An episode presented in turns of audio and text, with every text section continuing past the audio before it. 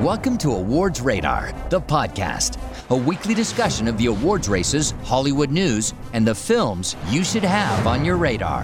Here's your host, Joey Magidson.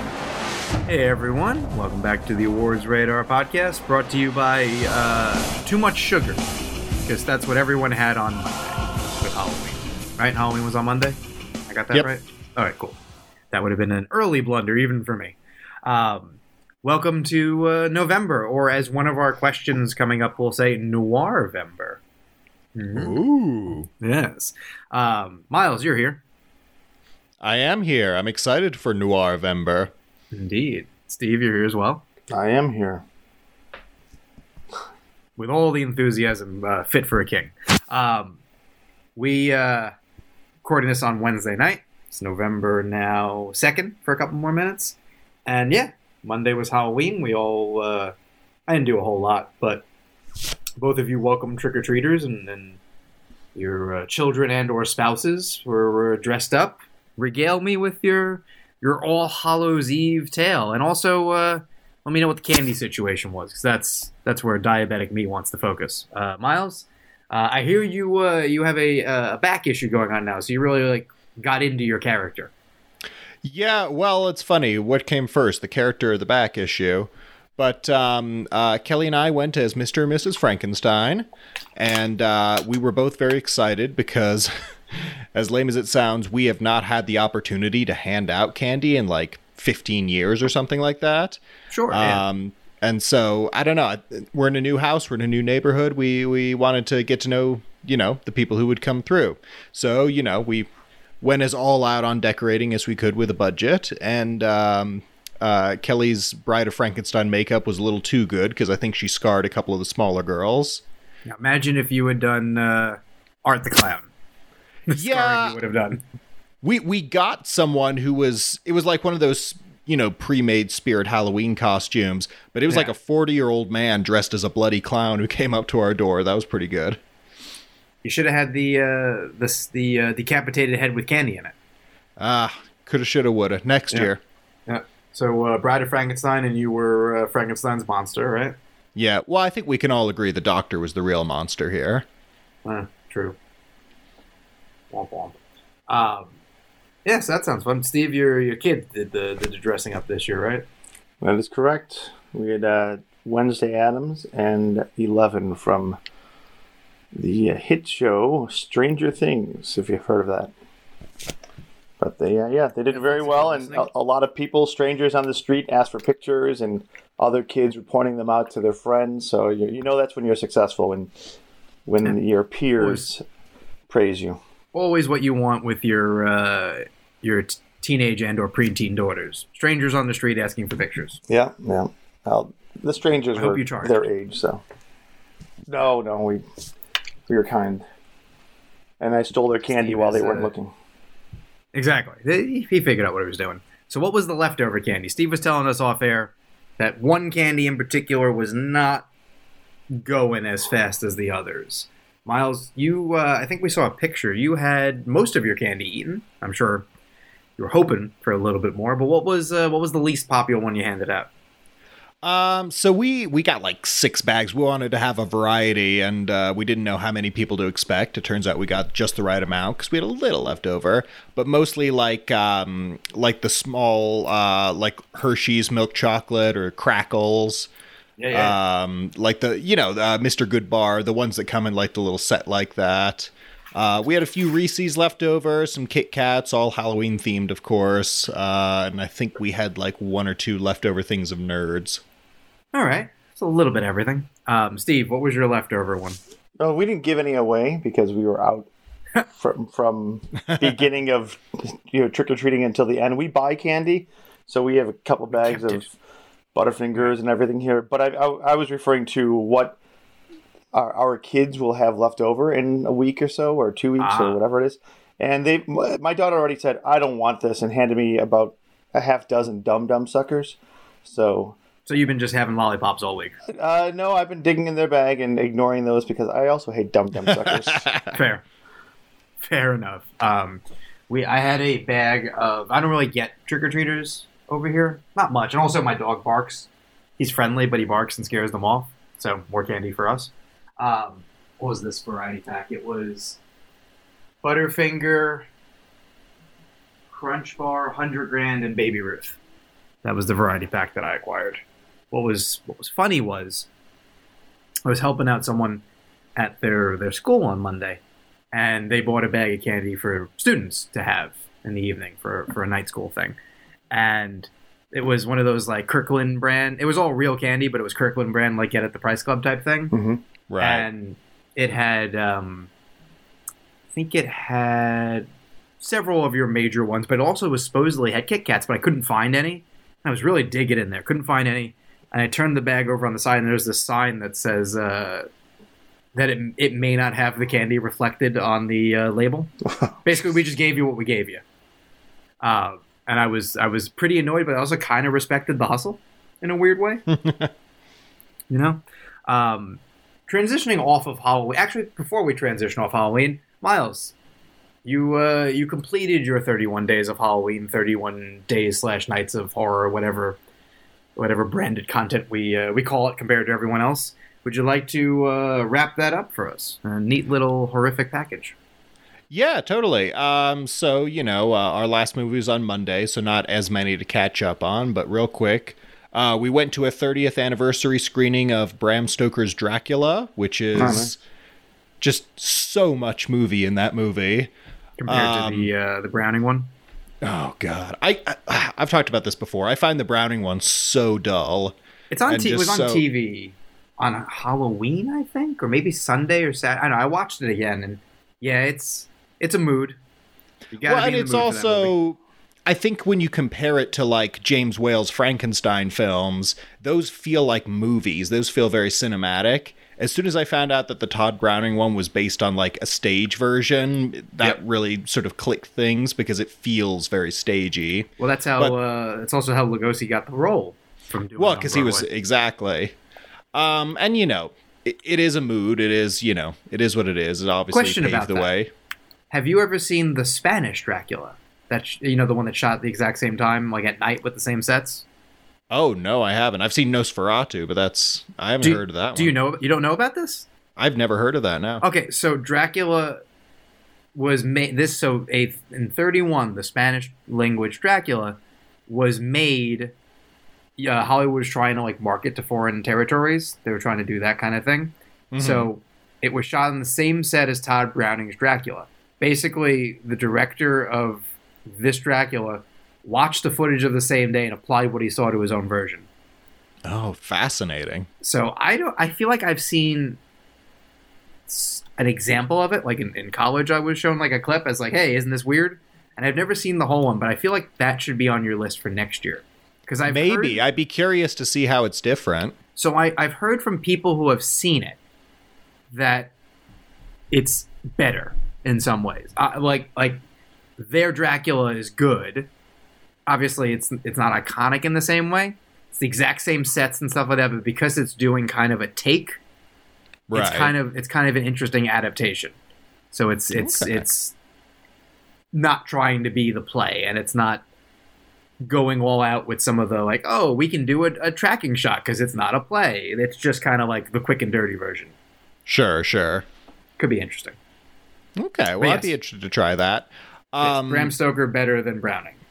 I, I think it's the best movie Dracula that there's ever been. Like by Better than Dracula 2000. I know. I mean, shocking to say, but I'm willing to go there.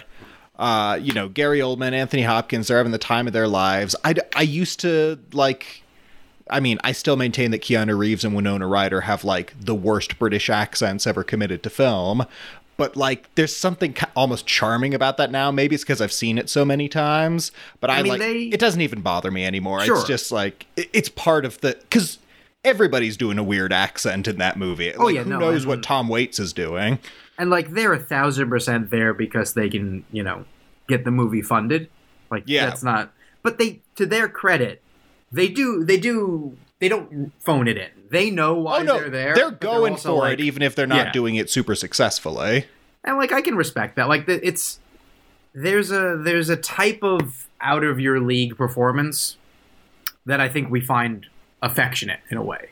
Like you watch Well, them and that's go, like, exactly "Bless it. It- it's like um, it's like Pierce Brosnan and Mamma Mia. Like that Sure. man cannot sing, but he's like he's trying to do something. Yeah, yeah, like you you you have to respect the hustle. It's it would be it's the equivalent of I don't know why this name sprung to my head, but like if you put Zac Efron in a role he couldn't do, and like I like him, and I think he's a he's a fairly good actor in the right role, and like a pretty funny comedic actor, and like works hard.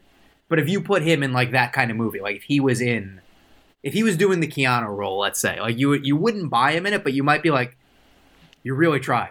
And, and Yeah. I can't I can't completely discount the fact that you're really trying because we also live in a world with many an actor who their trying is questionable.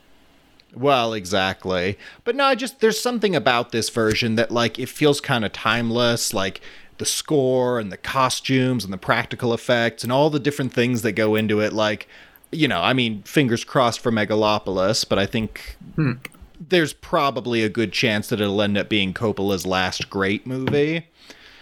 Um and you know, it's a good note to go out on and then, you know, spend a few decades doing art films and selling wine and whatever he's doing. I'm Um, actually curious now. Let me let me. I'm looking up Coppola. We, we're into one of our many detours now. As you go into your your um, Yeah, I got one movie in, and we're immediately off the rails. Um, very on brand. I know, I know, he had like uh, the Rainmaker and Jack, sort of I really after. like. I really like the Rainmaker. I haven't um, seen it, so maybe that one's good too. It's so it's a it's um it's a Grisham you know legal thriller, but Right, which I've never been that into, but if it's Coppola, it's it's fairly quiet. It's mm-hmm. very it's it's clearly a for hire job, but he wrote and directed like it's it's a for hire, but I'm going to do everything. And also, I don't know that you can completely discount a movie, even if I didn't tell you what it was about. Coppola directed a movie starring Matt Damon, Claire Danes, Jon Voight, Mary Kay Place, Mickey Rourke, Danny DeVito, Danny Glover, Roy Scheider, Virginia Madsen, and Teresa Wright. yeah, you can't really discount all that. Like shot by John Toll with music by Elmer Bernstein. Okay, okay. Well, I'll have to give that one a, a look then. it's a it's a it's you know what it'll, it's a good like you guys want to like sit on the couch and watch a movie and kind of watch a like the mildest of thrillers but mostly just want to watch like actors kind of like doing their thing it's Yeah. very good it's very good at that and that's uh it's a mood you have to be in the mood for that but i've i've recently figured out that sometimes i'm in the mood for that like i rewatched speaking of damon promised land do you remember that uh, oscar misfire Yeah, Mhm. it's like, like with no Oscar thoughts. Because remember that one was one of the last releases too, so it had a lot of like pressure in, on like, it. Yeah, yeah, like oh my god, Matt Damon and John Krasinski wrote the Gus Van Sant. He did Good Will Hunting. Oh my god, this is gonna be maybe this is our late breaking contender. And you watch it, and you're like, this is fine, like fine. Watch it with no expectations, and it's totally watchable. And like, I don't know, uh, Frances McDormand and Matt Damon as like pushing fracking, and kind of like it, it it worked better than I thought. All this to say, expectations very important when watching a movie. Like, I you know we're we're a week or two away from people seeing Babylon. Spoiler alert! Like Babylon invites have gone out.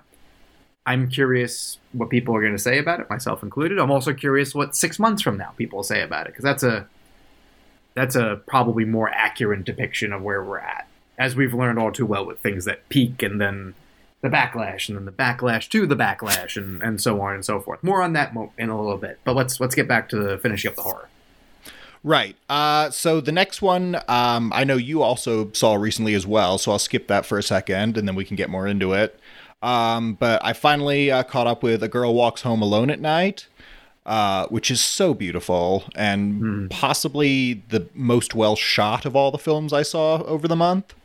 Um, like just that noirish black and white and the way they use like the deep shadows or sort of the shades of it. I don't know. I, I found it pretty mesmerizing.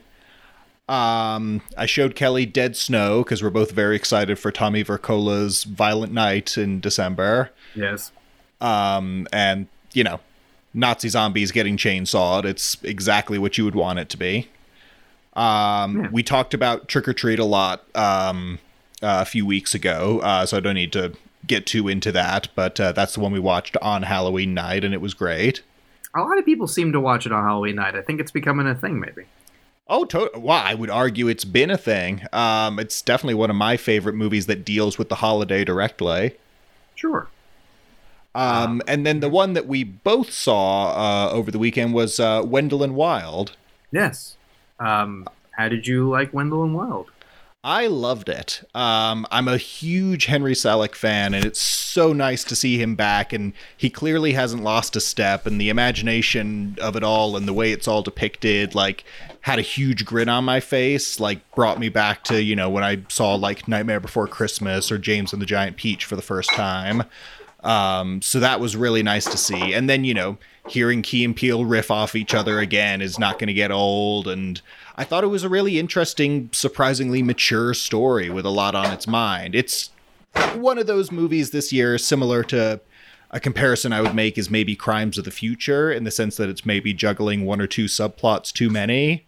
Yeah. Um, and it's probably a bit longer than it needs to be.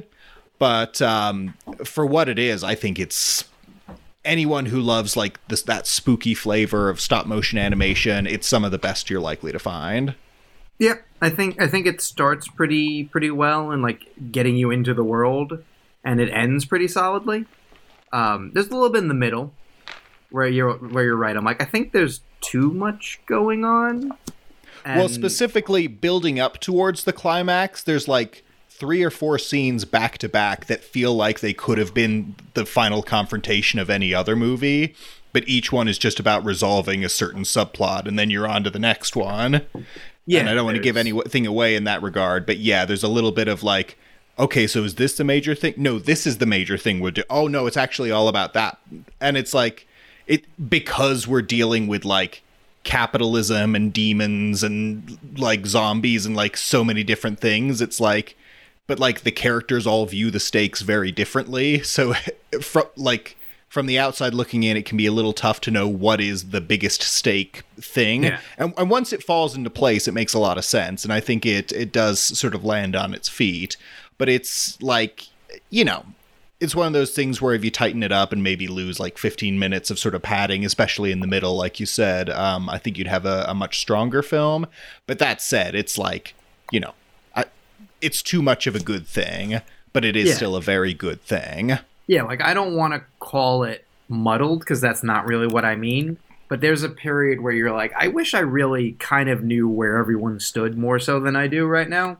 There's right. there's a especially some of the characters, some of the secondary characters. You're like, I I know I'm probably supposed to care because they're in this and they keep coming back, but I ha- don't have a reason yet.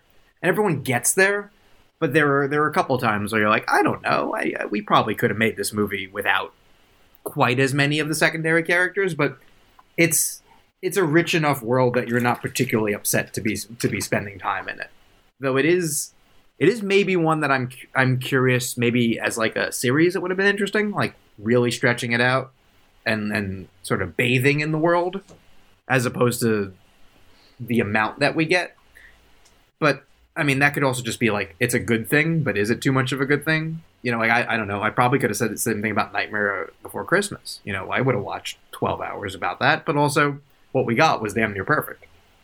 Well, that's just it. And so it's like, you know, it's the same reason why, you know, I kind of I've never really gone in for the idea of like an extended cut or a director's cut just because 99% of them like the extra scenes are the kind of scenes where you can tell why they were cut in the first place. It's rare um, that so, they're better yeah, I mean, there's there's obviously exceptions to the rule, and or you know ones that like drastic, like you know, obviously it's the it's the most obvious example but the Snyder cut it is a radically different film with a different feel and tone to it.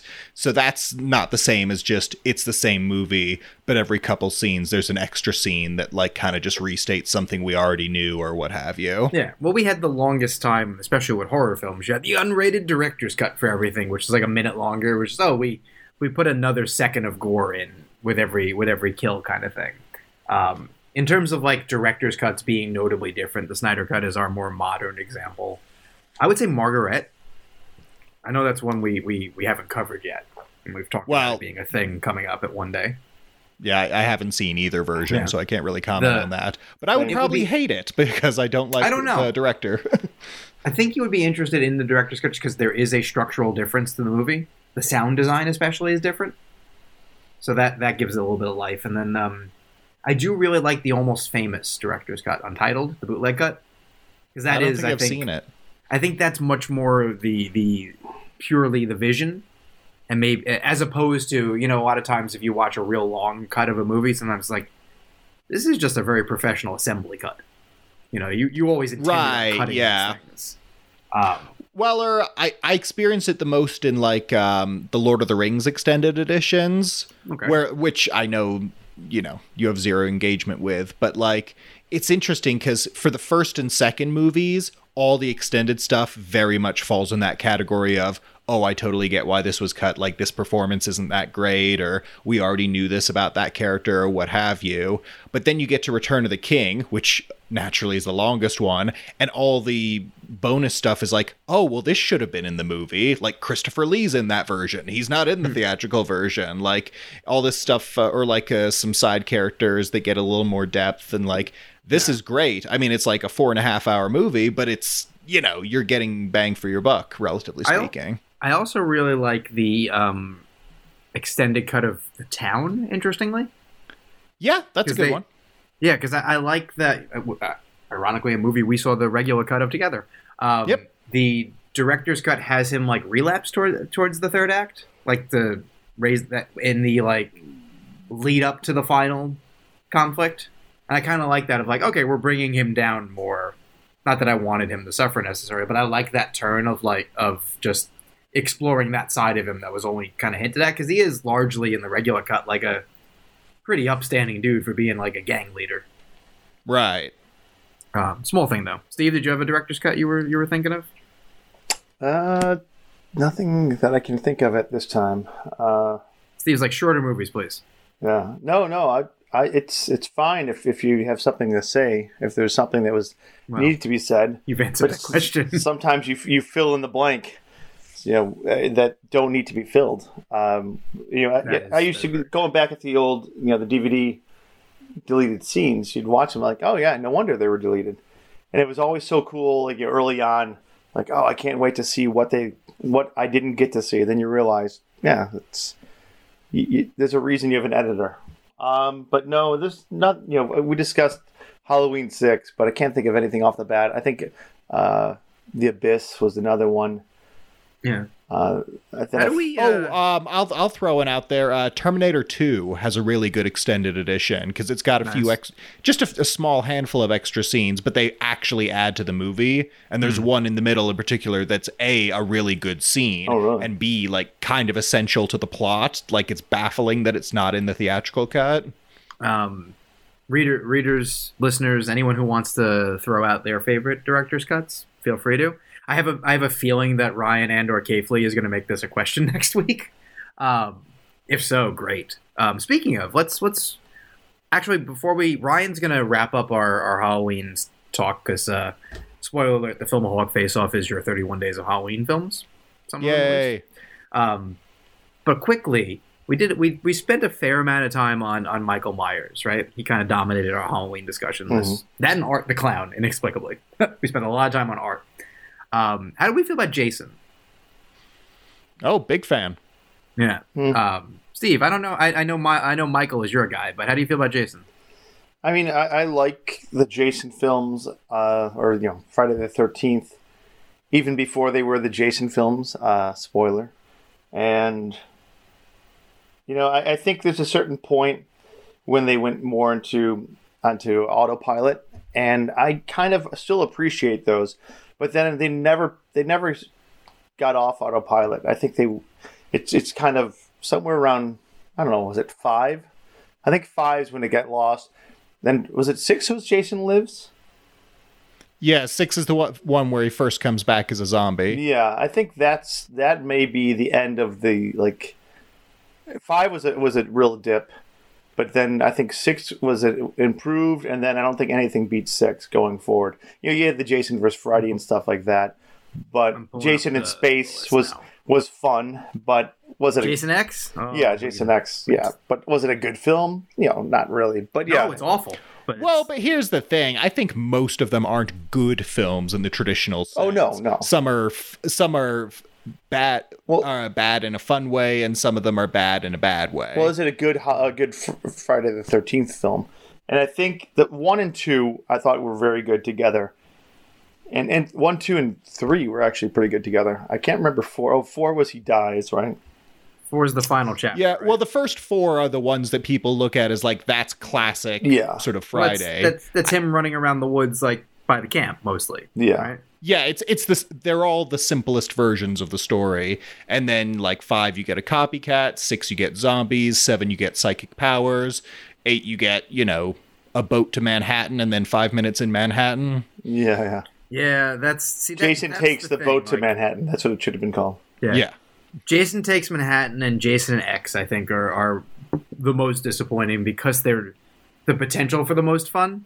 And, Yeah. and like you said, Jason barely goes to Manhattan. That movie, that movie was made for the budget of our podcast. Essentially, it feels like. And I think it was actually Like, Scranton. I think it was Jason went to Scranton in the end. It was I don't know it was really Yeah. Manhattan. Like, the I mean, it was. Jason I love that they say that there was additional photography in Times Square. You're like, sure, there was. Also, this will blow your mind. At the time, Jason Takes Manhattan, the most expensive film in the franchise, easily Oh. looks the cheapest. Well, yeah, it's always odd, isn't it? Because like uh, I think like Pirates of the Caribbean Four has a reputation for being one of the most expensive movies ever made, Yeah, and it like, looks how? like shit. The the tenth that's- one, the space one, has a good scene where I think it's a hologram or something. Where the, the, the whole bit where he picks up the sleeping bag he, uh, and slams it back and yeah, When forth. he's he- slamming he- the sleeping bags yeah, against the that trees, was that's that good. was fantastic. Yeah, and they're just going, ow, ow. It's so I, it's I like Jason X well enough. I think it's fun. It's Yeah. you know it's you, I just- gotta, the you gotta take it on its own stupid terms. Thing it is, is the least Jason movie of the Jason franchise. Also, no, was I, listening to I would actually say Jason Goes to Hell is the least Jason. That Oh, one's like yeah. about a weird slug that possesses people. Uh-huh. Oh yeah, I forgot about that. yeah, that's that's, that the thing. It, it that got is a Jason movie in name only. it got to a point The, where you just said, okay, now it's just like, hey, we have the rights. Let's see if we can make some money. So totally. Where Well, um, Halloween continued to try somewhat, even going all the way through to right to the end, uh, till, till Halloween ends. It still tried to be the Michael Myers films that, uh, you know, sure, with the exception of with the Halloween exception three. of a couple, yeah. Yeah. So the the thing with uh, I was listening to the How Did This Get Made episode about Jason X from a couple years ago, maybe more than a couple years ago, but they re-released it um, for the Halloween season. Uh, it is interesting when you listen, like the guy who wrote uh, Jason X, like I don't think had ever seen a Jason movie, and it, it makes sense as you watch it because it's just like bad aliens, similar kind of like plot. Hmm um, and also just how little s- eh, yeah like like miles said you have to take it on its own dumb logic because it makes zero sense that they would all the like scientists on on this research facility would would be dressed like slutty teenagers Oh yeah, the sexiest scientist you've ever seen. oh yeah like the the one who has like two strips for a shirt? Yeah. you're like yeah yeah that's that's how you do science. Um or i mean it also i think the least jason thing about it is that they they get into the whole like regenerative ability things. Like i don't remember that being a recurring theme. He was just the monster who kept coming back not ooh maybe maybe we could like synthesize him for the military david cronenberg Yeah, I love that cameo. that's a it's a big it's a big swing but yeah so jason jason is its own thing lower art i would say comparatively Yeah. speaking Yeah, I would agree with that. Yeah. Um, let's wrap up horror talk for a little bit until probably next week because we are who we are. Um, Ryan McDermott, Film Filmaholic Face Off, Miles' 31 Days of Halloween films. First up, Bram Stoker's Dracula or The Bride of Frankenstein. Ooh, these were both in. So I did uh, put out uh, a ranking of all the films I watched over the month, So and these two were well, not necessarily, but now that I have it as a visual reference point, um, Yeah. these both of these films did make my top four of that, so they are both upper echelon for sure. Um, I think I will give the slightest of edges to Bride of Frankenstein, just because it's so. I, I don't know. Maybe in a few months or years I'll feel differently, but right now it was such a pleasant surprise and so impressive, and yeah, Fair. I love it. But I love both so much. Yep, yep. Steve? I'll go with Bram Stoker's. Uh, Bram Stoker's Dracula. Uh, I think there's a. I saw it in the theaters, and it was it was such a, a, an event, and there's something that always when you have those moments that kind of you attach to the uh, to the film itself. But also, there's just some impressive stuff in there. Like the one thing, you know, one thing I recall was the the shadow, Oldman's shadow up on the wall. Oh my god, I'm the like- shadow work is so good. Yeah, it's just it's things like that that you go, man. You don't you don't see a ton of that any anymore. You know, every everyone goes for the big scares and the jump scares, and something like that is just haunting and and well done. So I'll stick with that. Dragulia. Um, I think I'm gonna go Bride of Frankenstein. It's close though. I need to rewatch Bram Stoker's Dracula. It's been a while. The uh, the last time I saw Bride of Frankenstein was actually Bryant Park in Manhattan does uh, like movies in the summer, Mhm. and I watched it there. I don't remember when this was. When I realized how long ago it was, it'll probably also mean I need to rewatch it. But I remember enjoying it as a as like a second or third visit, and it being just kind of I don't know, just like kind of awesome to to watch that because, like you were saying, Miles, when you talked about it, like it, it's so much better of a movie than people realize for being kind of a a sequel. Like when you hear Bride of, it's almost like a like a punchline these days, but it's it's infinitely the superior movie to the first one. Oh my gosh, it's not even close. Um, and then I, I do think that um, Bram Stoker, the Coppola one, has the years have been kind to it because it was sort of mixed when it came out. Yeah. Obviously, the tech stuff was beloved, and it got some Oscar nominations. I believe it won for production costume, right? Uh, s- I think so. something. these are the things I'm supposed to know. Um, I'll look it up. But there were people who were just like, I remember there being kind of in the discourse like dueling opinions about it. Like different people didn't like different things about it in a way. Like, oh, it's it's cheesy or it's or it's too slow. Like people wanted very different things out of the movie. It seemed like, and it was hard to please everyone because he's definitely making his version of the movie but I I do I do I do like it. I want to watch it again, but I will go I will go Frankenstein. Uh, Perfect Blue or The Wolf House. A lot of these are gonna end up being just Miles talking about it, which is That's a cool change of pace, actually. Yeah. Um, by the way, Dracula got four Academy Award nominations, won three. Oh, won there you costume go. design, sound editing, and makeup. Did not win art direction. Well, I would say those were all very well deserved. Yeah, when we do a uh, a future uh, recalibration, which we should get back into, um, maybe next week. Um, that year would be an interesting one to do. Was it ninety two or something like that? Uh, came out in '92, so it might be '93. I'm gonna look it up. I I have a different idea for us, but we could also maybe do this instead. We'll see. We'll see how long we go. Look at us. We're we're editing as we go. Um, but Miles, go with your um, your answers for this one.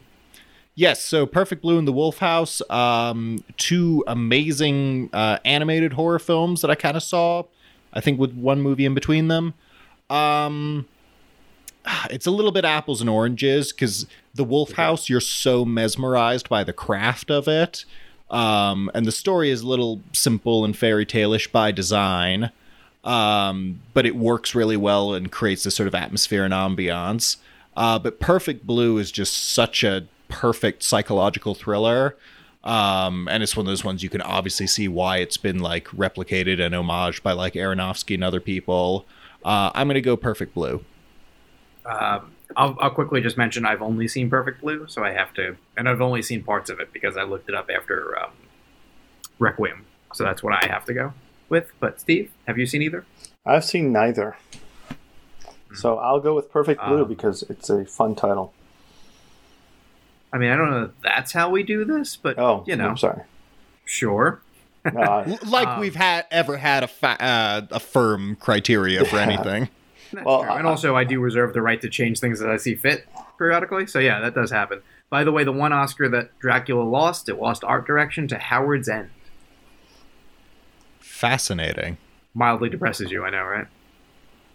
That just It's- merchant that's a choice. Instead. well, the other nominees for that were um, Chaplin, Toys, and Unforgiven. What a lineup. Yeah. I, maybe we do want to do this instead. We Ah, might do this at the end. I was gonna I was gonna do a different like have us vote again. Um, here, readers don't get to decide because they're gonna hear the end result. But what would you two rather do? Would you rather uh, draft a, a different thing, or would you rather recalibrate the Dracula year? I think I'd rather do the recalibration because Yeah. we haven't done one in a while. Let's recalibrate. You down for it? Recalibrate. I'm Okay, looking up Howards End's art So- direction right now. Nice. Um, Next week we're gonna do another draft, I think, or we'll get back to them soon because I, I have two I want to do. I think I mentioned one to you guys. I want to do a like Knives Out version for all of us. Oh That yeah. could be fun. And then I want to do a Bond. I want to have us all like yeah, pick yeah. a Bond, That's a nice idea. um, which partly happened because I recently interviewed Jack O'Connell, and I was like, if they want to do like a younger, like gritty Bond, still he might be a good Bond. Yeah, I could see like that. lean because so this goes back to Edgar Wright said a really interesting thing with Bond. He's like they're either um, milk chocolate or dark chocolate, and they tend to alternate, and they get, tend to get lighter after a heavier one. So we're we're due a lighter one, but I also don't know. I, I wonder if like the world would be okay with like a a jaunty like sleeps with everyone gallivanting Bond these days, or if we have Well, to kind of lean gritty. I think the way to do that is to take it back to the 60s, like Yeah. take it back to the era where that sort of feels more part and parcel with it. And then you get to do something kind of retro. You get to sort of, you know, get into people's nostalgia for it. I think trying to like brute force your way into the present or the future is like they've already covered so much cra- ground with the Craig ones, and I just don't know that like world affairs or technology or anything like that is evolving fast enough to keep giving them new stuff. So I think going back and like going with the retro gadgets as well, and you know have everything be a bit more analog, I think would be a fun way to look at it. would also be, and they'll never do it, but like that would be a good way to do a couple one offs. Like you could do, you know, I get that they want to lock in a bond for another like decade, but you could also. So instead of the draft, we'll talk about this for a minute. Like you could say, here's our plan, right? We want, so it's 2022, right? In 2020, in 2030, let's say, we're launching the new Bond franchise. Gives basically, it would have shot basically a decade ago, right? No Time to Die. 10 years of waiting for the world to change a little bit, right? You have a king instead of a queen. I, I spoiler, alert, I was going to say for King and Country as the title of my Bond movie. You know, timely and shit. Um, you could also do on her on His Majesty's Secret Service. You could play with that. But if you wanted, you could spend the next seven years essentially. You could make two or maybe even three Bond movies if you kind of did them back to back to back or shot them simultaneously and have three different Bonds. That way the age isn't a factor. Like, guess what? You get your Idris Elba Bond that way. Yeah, well, I think we might have even talked about that um, when No Time to Die came out, or uh, a similar idea was like doing it as a as like an anthology series, because technically Amazon owns it now, or something, or like Oh, co-owns it. but you could also you could also then get those filmmakers. Like we know that like over the years Spielberg, Tarantino, Nolan, they've all been like, I want to make a Bond movie. And the time kind of passes and I think Spielberg's joke last time they asked him was they can't afford me anymore. But like a one off, he might be interested.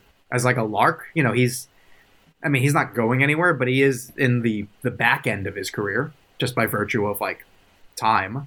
He, by the way, he. I know people were speculating maybe this will be the last one. He's very clearly like at the TIFF premiere said like I'm not retiring. This is not my last movie. Don't worry. But like that could be one of his final movies as an interesting way, right? Spielberg finally gets to make his Bond movie. Yeah, I would love to see that.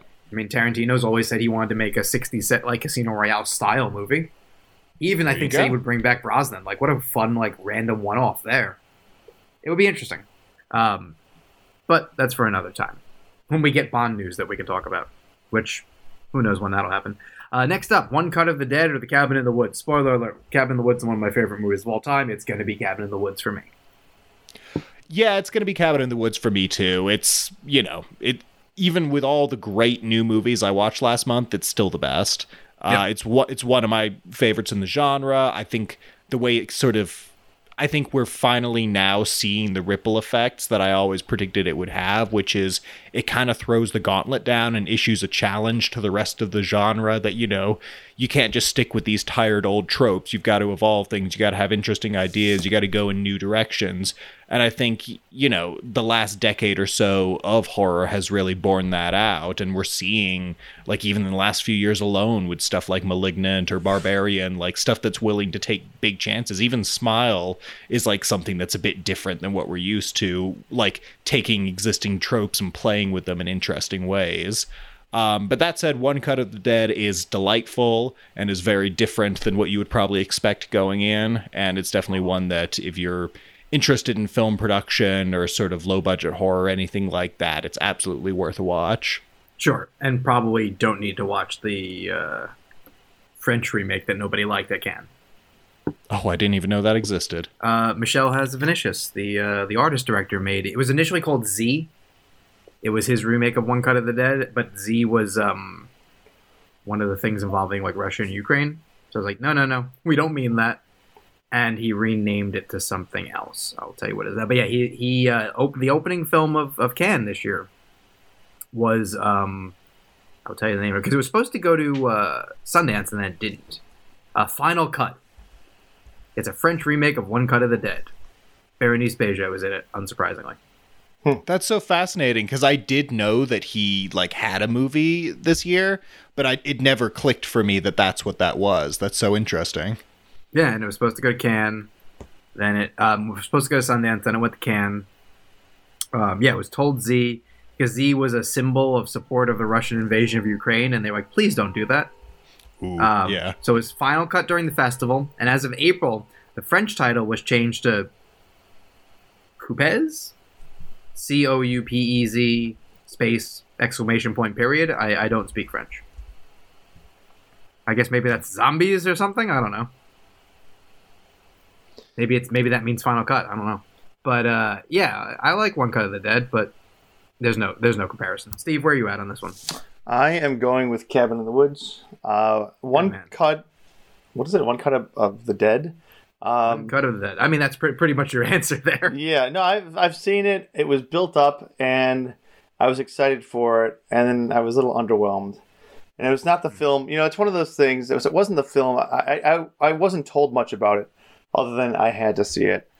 But being a zombie film, my anticipation was in one place that evening, and it was just not the film I was expecting. Um, it may play better the second time, but uh, I can understand people appreciating it, especially since it was two times uh, independent filmmakers are the ones who loved it so and recommended highly. Um, but yeah, so no knock against it, Yeah. just not my thing. Fair enough. Um, by the way, it translates to cut. Oh well, there you go. The movie's just called Cut. Uh, all right, next up, we have A Girl Walks Home Alone at Night or Raw. Um, I'll probably go with a girl walks home alone at night. Um, even though there are some like lightly meandering parts of it, I think overall the thrust of it is very engaging, and I think the characters are very well rounded and interesting. Raw, I think, is also very well characterized and very emotional and you know kind of interesting. But there's a sort of grossness to that one that I think I would be I would be less interested in revisiting it. Um, Well, you also by com- by comparison. you also live with someone who wouldn't want to watch that movie again. No, but even on my own, I don't think I would revisit it anytime soon. I'm remembering that properly, right? Kelly Kelly couldn't deal with it, right? Well, it's not so much she couldn't deal with it; she just doesn't like to see all the dead animals that are on display. That's that's fair. Did she watch Titane? Yeah, she thought I was gross too. All right, but different gross. Well, yeah, they're both gross, but different kind of gross. Yeah, um, uh, Julia, the the director, she is uh, she's into gross, Hey, listen, we need more gross female filmmakers. Just totally, and she's got fucking. a she got a, she got a she got a Palme d'Or under her arm for that. There you go. Exactly. Normally, when we talk about gross directors, we're talking about like Brett Ratner. Yeah, different kind of gross. I'm Yes, sure she's exactly. a lovely person. Probably one would one would uh, one would think so. Uh, Steve, where are you at on this one? Uh, I've seen neither again, um, but But you've seen Titane, yes, yes, I have. Um, and you like Titane, right? yeah, yeah. All right, so Um, you, you'd lean raw, I would guess. Well, what's what's the name of the other one? I, I uh, A girl walks home alone at night. yes, yes. I've had that on my in my queue for a long time. It's been, it's just. uh, Where do you even watch that right now? Where did you find that, Miles? Miles, it's time to I wa- I want to say we watched it on Tubi. Oh, Tubi. That's why I have to install Tubi on my devices because It's free. yeah, I just don't. I mean, th- I mean, there's ads, but it's not that bad. I'm fine with that. What was the was Tubi where I watched uh, the first Terrifier, or was that somewhere else? Uh, that's where I watched it. I think that's where I watched. Yeah, it's like every twenty minutes there's a commercial. Yeah, Yeah, it was a little annoying, but you know, price was it's right. paced better than similar thing. Like if you watch the ad version of Hulu, that one's much worse about it. That's Yeah, like this one- feels like every five minutes. this one definitely did work well enough. Like it cut, it felt like it was going to commercial, and you're like, all right. Well, I- I yeah, can- they, they prep you a little bit so it's not like a jarring farmer's insurance ad or whatever. totally. That's that's not fun. Though I did tell you that when I watched the sequel, I watched a, a link. You know, they sent me a, a screener for Terrifier two. Um, my name was right. It would pop up period. You, know, you guys know how screeners work. Like sometimes Yeah, yeah. your name Mhm. pops up. Sometimes it's always there. It's never great, but this was one that like normally is great in that it'll only pop up periodically. But it always popped up right before he butchered someone. So my name would be what he would slice and dice every time. and it was kind of upsetting at a certain point. I'm like, taking it personally, Art. Um, the next one that we have is Smile or Werewolf by Night, and I still haven't seen Smile. Oh, you need to. I, I got to stop Um, trying to go on dates to see Smile because it ain't working out. Um, Werewolf by Night is like I almost felt bad about putting it in there because it's not really a movie; it's more of a special. it's kind Um, of it's a lark, is what it is. Yeah, and I love what it's doing, and I love the aesthetic, and I love how committed it is to that. And I would like to see more with those characters, but it's it's fun, and I enjoyed it, and I would recommend it to people. But there's not much in the way of substance to it. No, no, more more of these kind of things from Marvel though, like with the the Oh, Guardians totally. the Galaxy uh, holiday special. Like I like these one offs, like they're mini movies. What are they like 50, 60 minutes, right? They're like they're not- exactly. they're not a short like they're technically a short like if you want to get at it but they're essentially a, a lighthearted feature. Like i'm sure werewolf by night was probably 30 million dollars or at least if not more. I'm sure the guardians holiday special is priced like a mini blockbuster. Oh yeah. Well, and I think the only way they were able to do that one is because like he shot it back to back with three because they had all the actors and sets and stuff. he like kind that of I'm, I'm sure they they built that into the budget in a way. Like you know what? For reshoots we're also doing the holiday special exactly, exactly. uh, Um, but Smile is probably one of the best surprises of the month. It's definitely the scariest film, which like Mm-hmm. for somebody who loves horror so much, I don't actually get scared by that much anymore. So like when something gets me like and really gets me, like it tends to stand out. And this is one where it's like on the one hand like it is kind of like a jump scare generator but they're such good jump scares and like they're like authentically built up to there's not a lot of that fake out like oh it's just the boyfriend or it's just someone doing a prank or whatever. Like they all tie to the central you know concept. And then just the way that the curse sort of escalates and the directions that it goes in. I don't want to give anything away but it like it goes to some wild places. I'm- and I'm um gonna even with it. a simple concept it's it's really good. So yeah smile for me. Steve did you see werewolf by night yet Oh yeah, yeah. I've seen So that. that's I've, your pick. I've not seen Smile, so yeah, that's my pick by Um, default. Yep. I also will will will say I'm pretty sure Steve hasn't seen the next one. Uh, I don't think you've seen Deadstream or, or Saloon, and I actually haven't seen either. So Miles, I have not. take it away. Um, I gotta consult my list actually because I want to say these two were relatively close. Well, I, I feel like Deadstream showed up a lot higher on your list than I thought, considering your your distaste for found footage style. Well, but this one was the rare exception. So this one, like, it, I'm teeing you up. it used the format in an interesting way that was definitely not what I was expecting.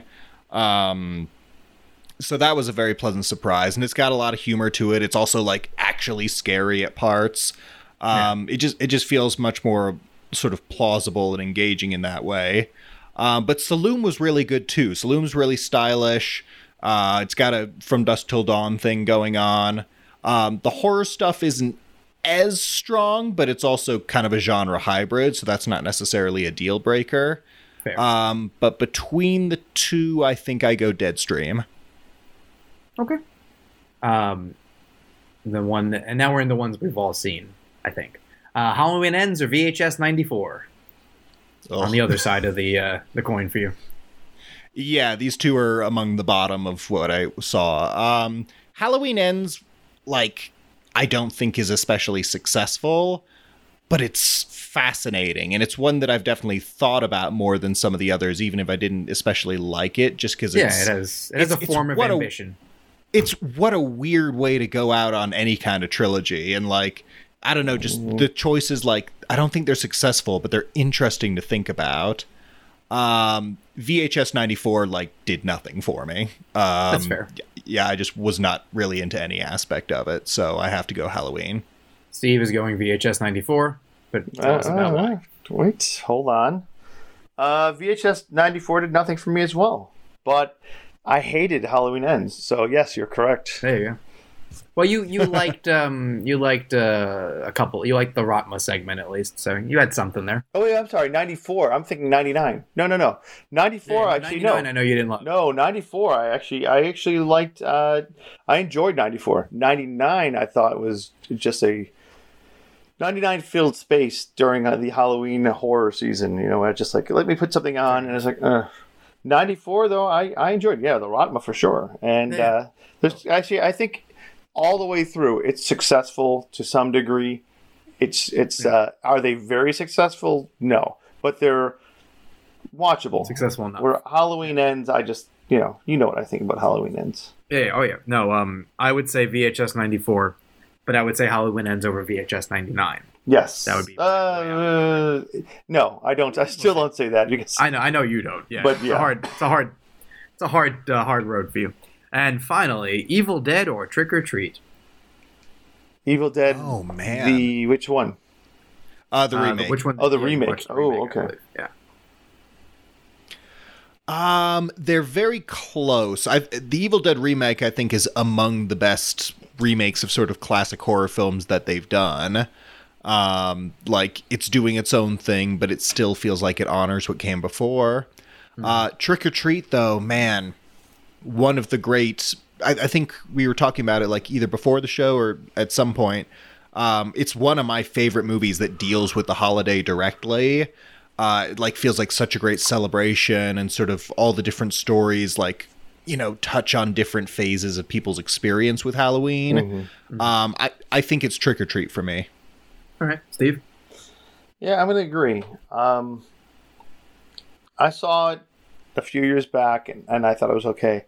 And then I watched it again, and uh, I I really enjoyed it a lot more. You know, and when you see a, a film that continues to grow in popularity years after its release, without you know a lot of money behind it, it's now it's all over the Spirit Halloween store. It's all over the streets while trick or treating, and it's all over. uh, Funko has uh, has you know your pops for it. you know it's it's gone from a, a in a film that didn't get any support, and I would not say you know, obviously it was not a, a blockbuster uh, in its limited release or whatever it had, to something that you know a lot of people know and talk about. So uh, I'll go with that.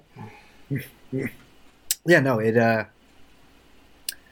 What is it? Sam? Is that the Sam, uh, yeah. Yeah, the little guy? Yeah. Like he's.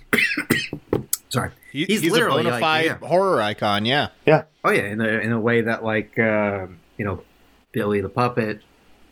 You, you don't know. You can never plan for it. it just kind of happens. Um, I'll, I'll make it. A, I'll.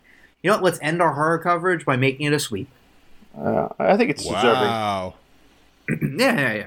No shade on, on Evil Dead. It's it's gnarly and doing. No, no, doing it's its thing. the thing is it's, that's one that you know it's hard to go in and make something, you know, go and remake something that people already appreciate, and I think they do a great job. It's ve- that's a very bloody film. That's one thing I remember from it. Yeah, Is- it's Oh, yeah, it's pretty visceral. out. It's yeah, pretty it's um, there's, a, there's a lot a lot to uh, Yep. for some someone who's not a, a like a horror fan. Like I think Trick or Treat would be much easier to share with someone.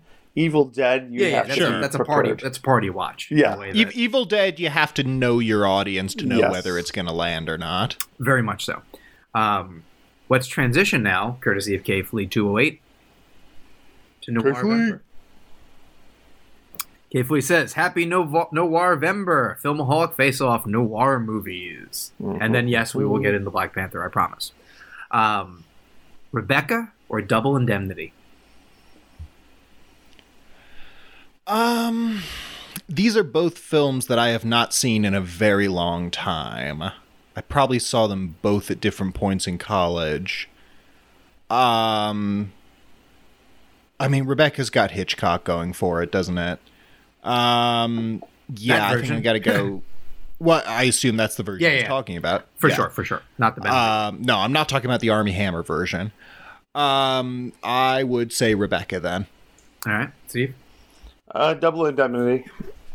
Yeah, little Fred MacMurray goes a long way. I agree. I agree. They're both good though, but I agree. Um, the Maltese Falcon or the Third Man? Mm.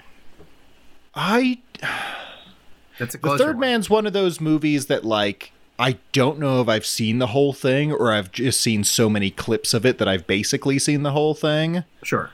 Um, just because it's one of those ones that you study a lot in film school, but like it was it, for some reason it wasn't one we ever screened in its entirety. And then Yeah, yeah, just, I know- like, I know what you mean. A lot of- pieces. We've all seen, I think, almost all of the classic noirs, but it, it, unless you really like them, it may be hard to remember if you've just seen like the pivotal scenes or if you've seen the whole thing. or the whole thing exactly.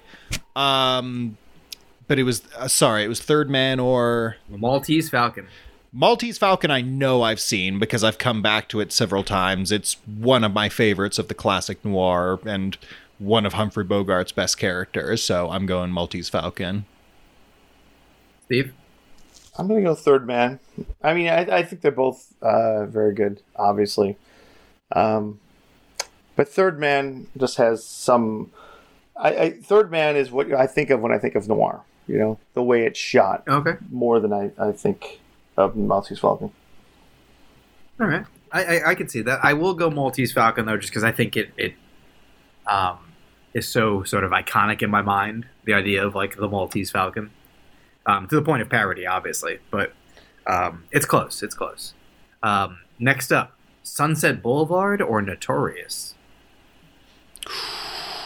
I so not I saw uh, Notorious for the first time actually relatively recently because we got it last year uh, during the Criterion sale. You thought you were Uh, getting that- the, the the Biggie biopic, right? No, why would I want the Biggie biopic over a Hitchcock film? Yeah. Um, Someone do you know does. me at all? Someone listen. does, I'm sure. I mean, th- this is true. Now Here, quick quick face off. Would you sooner watch the Biggie biopic or the Before trilogy I sent you? Well, the before one because I have it. Yeah. Which is the answer if Um, you still haven't watched it. I'll, I'll get to it. I, I just watched 31 fucking horror movies. Uh, well, you need Plus, a- like, Wait, wait, the- Black Adam and The Tar. before sun sunset and all that. You you haven't seen them? Yeah, Yeah, yeah. I've he- never one of his them. one of his wedding presents last year was I got them the, the trilogy on Criterion. Oh, you've got to watch. That's that's tr- tremendous. Yes, I'm gonna. I'm gonna get around. I still. I haven't seen Banshees yet. Like I'm so far behind. Wait, is it available for you now out there? It, it's going to be this week, so I will have seen Oh. it by uh, next episode. Yeah, good. Excellent. It's- I can't wait to hear. Uh, th- that that's one that like I've been desperately excited for. Um, but to go back to uh, the question, which now I've forgotten because we tangented again. Which are the two? Notorious. It's Uh, Sunset, Sunset Boulevard, Boulevard. and Notorious. Notorious. Oh, they're both so good. Um, I think Notorious is like again, it's Hitchcock and it's classic. It's got one of Ingrid Bergman's best performances, I think. Um, but Sunset Boulevard, there's something so iconic about it, and there's so many moments that like have gone down in film history. So it's very close, but I'll go Sunset Boulevard. Uh, spoiler: alert, I'm going the same. I really, I really do like that. It's a different type of noir from the rest of these, hmm and I appreciate that. Steve, how do you feel? Uh, I'm gonna follow suit. Tired, but beyond No, that, I, I agree. Yeah. well, that's that's uh, you know that's a nor- the norm. Um, but no, Sunset Boulevard. I think, like you said, it's it stands out. Uh, and it's funny though. You're you're saying Hitchcock, but then you have in the previous Hitchcock's versus Welles. It's like, well, hold on. There's It's not like you Well, can just no, choose. I mean, I know, I know, I know. no, I, I'm not going to go Hitchcock like down the line. Just Oh no, these are these are than these are others. These are heavy hitters. You got Oh, yeah, yeah. going up against Welles. But that's what I'm saying, it wasn't- yeah. Billy Wilder. You were hitting. It's two home run hitters. It wasn't. Yeah, it wasn't like you're looking at a a, a, a bunter versus a home run hitter. Um, If we, but yeah, if we had the budget for special effects, we'd say like heavy hitters. You'd hear like a big smack happen right now. You know, I'm listening for um, it. No, exactly smack. Um, here, I'm Oh, very curious how this one's gonna go. Memento or the conversation? oh, Um, conversation also one I need to rewatch. Um, I remember I I've definitely seen it, but I don't have very strong. I don't know if it's just one that I saw it appeared where I've seen too many movies and it didn't stand out. I know it's like well made and great, but like I, I don't know, I just don't have any lasting memories of it. Uh, Memento, though, is one of my favorite films of all time. I Oh. still think it's Christopher Nolan's best. Uh, it's such a great, such a tight little mystery. It's one of those ones where every time you go back to it, you pick up on new little details. There's just so many layers to it. Uh, so, Memento all the way. Nice, Steve. well, that's great to hear because it is also one of my favorite of all time. Uh, I haven't watched it in probably about a, a decade, and I. And I, I do that. I, I like to age my films. You know, I'm not one to revisit all the time. Like a fine uh, wine. Yeah, I really, I, I do. And then I go back and I go, oh man, like I, I watched, I watched several films, Pulp Fiction being one of them, probably, I don't know, a dozen times I'm- in, in its I'm just early. gonna tell you, maybe hold your thoughts on Pulp Fiction for about five more minutes. okay, I will hold my thoughts. I've seen some films numerous times, and then I, you, you wear out and you you start to watch it and and knowing every single note, every single beat, and then you go back and you you pause on it, come back four or five years later, and you watch it again, and you you know then you get to reassess it and realize either a you do appreciate it or you don't, and. Uh, Memento's one I haven't watched, and I've decided, you know, I, I purposely chose not to, and I cannot wait to revisit it. And I'm glad that that Miles enjoys it so much because that reinforces, like, okay, that, that gives me a very positive, uh, you know, and my anticipation is much higher than did it age poorly. So good, I'm glad to hear it. Uh, but yeah, Memento for sure. Yeah. I- I'm also with you guys, and I need to rewatch the conversation. Like I know, same here. I know there's that like real bold portion of the world out there. It's like it's better than Godfather Two. Is this better movie that you like? People do that sometimes, and it always makes me think about rewatching it. Um, but yeah, Memento is a stone cold classic hmm for all the reasons said above. This one will be a challenge for one or both of you. Seven. Miles is ready to hit yes, right? Right, you're just ready to say yes to that one. Versus, in, in Mario voice, No Country for Old Men. Ooh, I mean, two of the greats, two of the great modern sort of. And another heavy if, hitter. I don't know if neo noir is the right uh, term, but definitely Yeah. modern noir. Well, we, we just went from Nolan versus Coppola. Now we're uh, Fincher versus the Coens. Yeah, I know. Well, two of my favorites exactly. Um, I mean, Seven does have the Kevin Spacey of it all, which I'm able to car- compartmentalize for the most part because he's only at the end and he's awful. Well, you may have Isn't do it- that again no, wait. coming up. what? Yeah. I thought it was Christopher Plummer. Well, that's yeah. oh, they should have done that there not a- while they had the chance. How is there not a cut of that by now? Some, s- somebody will go through. Just There's go through all way- of Spacey's work. Maybe that's my job. Maybe that's my destiny. Hey, now with with deep for so fakes, we can do it, right? Yeah, Oh, can you man, can you maybe find Christopher? Can you find I just got to scour going- all of Christopher Plummer's like audio from all his Yeah. other films and reconstruct his voice like Mark Yeah, you Hamill. can you can get him doing. uh I didn't do that. Ugh. It. Oh God. Okay. Well, putting aside Yeah, it's so much creepier now when you realize Spacey old- having that line. Yeah, I don't like any of it. Um, but Seven is a great movie, and it's you know it's a great detective story. Mm-hmm. It's like it paved the way for stuff like Saw, which we love. Yep. Um, No Country for Old Men. This is genuinely tough. I knew it. Uh, I knew it. these are these are two two two of the greats. I think Therefore, I am. You have uh, I two think, remote I think controls. Seven was like Which one do you choose? yeah. Which one do you? I think? I have gone back to No Country more times, and I've gone back to Seven a lot too. It's like it's it's it's by degrees here. There. Um, but I think I'll go No Country. Cool. Um, Miles, does it depress you that Kevin Spacey walks free while Kevin Spacey is behind bars? we did what the world couldn't. Well, the world we live in. Isn't it weird that we ended up being the true justice and the and after all that? We're the Ugh. we're the she said of podcasts. Well, hopefully it's Exactly. not over yet, right? There's there's more. There's more to come, right? I Um, think maybe. so.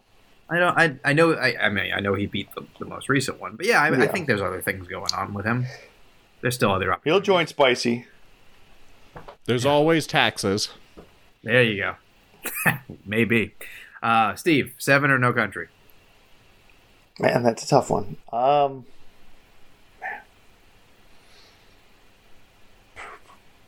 I'm gonna go with No Country for Old Men. Um, but man, it it is a fine line. They're, they're two very different films. That's a thing that makes it Well, tough. that's just it. It's hard to compare them. yeah. Like I either one, any day you say if anyone put it on, I would sit down and watch, guaranteed. Exactly. So there's no Yeah, that's fair. yeah. So I, I'm going to go No Country Old, for Old Men though because I did see the screening with uh, Roland and uh, whatever his name is, Rowan the headless Thompson gunner. uh, Dorothy Hamill. Uh, what's Ah, Dorothy Hamill haircut? What's uh? What, I can't. I'm blanking on his name right now. Uh, Kelly Javier McDonald. Uh, yeah, Bardem. Javier Bardem. him. Yeah, I, I got to see the screening with them uh, pre anyone, and and that was great because I'm like, man, not only did I get to see an amazing film that no one's ever seen before, um, or very few people had at that point, uh, they were right there, right in front of me, and I was like, Yeah, yeah. it's just fantastic. No, that's awesome. Uh, I will go seven. I was already going seven, but now, like when we both we all said how close this is, can't be a sweep. That's not fair. Um, no Country is one of the Coen Brothers movies I like better than than most of the others. Which I know it's one of the more popular ones, but considering I'm not a Coen Brothers fan normally, it's uh, it says something that it works like that. Um, three more. Let's go a little quicker through them, just because we we we wanna we wanna head to Wakanda, and we have one other thing to do before. Oh yeah, Um, Nightcrawler versus Prisoners. Gyllenhaal face off. Um, so it's going to be Prisoners for me. I think they're both great movies, and I think Gyllenhaal in particular is great in both of them. But Prisoners to me feels like more of a complete package, whereas Nightcrawler very much feels like a vehicle for the performance first. with And some I think- reaching for the the the network kind of satire Yeah. classic. Like it's it's just shy of where it wants to be at. I think. Yeah, Nightcrawler for me, it's one of those movies, and I talk about these occasionally. Three Billboards is another example, where like I feel like the end of the movie is a more interesting starting point. Sure. Like it's it's one where like I would be much more interested in a hypothetical sequel that they'll never make. Yeah. As, whereas like everything we saw is kind of more like the basic origin story stuff, if you will. yeah, he's um, become the monster by the end. But obviously, it's not that kind of movie. So yeah, but Nightcrawler is great for the performance, but Prisoner has a great performance and is just great all around. Sure. Nightcrawler was on TV recently, and I it took me a couple times to get that movie. Um, it was just like took a minute to get come around to it, but I still the the chills you get when he goes, and I want you to do the things I ask you to do when I'm in your apartment. You're like, oh, that is a new level of creep you've become in this movie. It's it's one of his creepiest performances, without question. Oh yeah, Steve? for sure. Where, where do you fall on this? I'll go Prisoners. Keep it Well, short, be a but sweep, both both are both are good.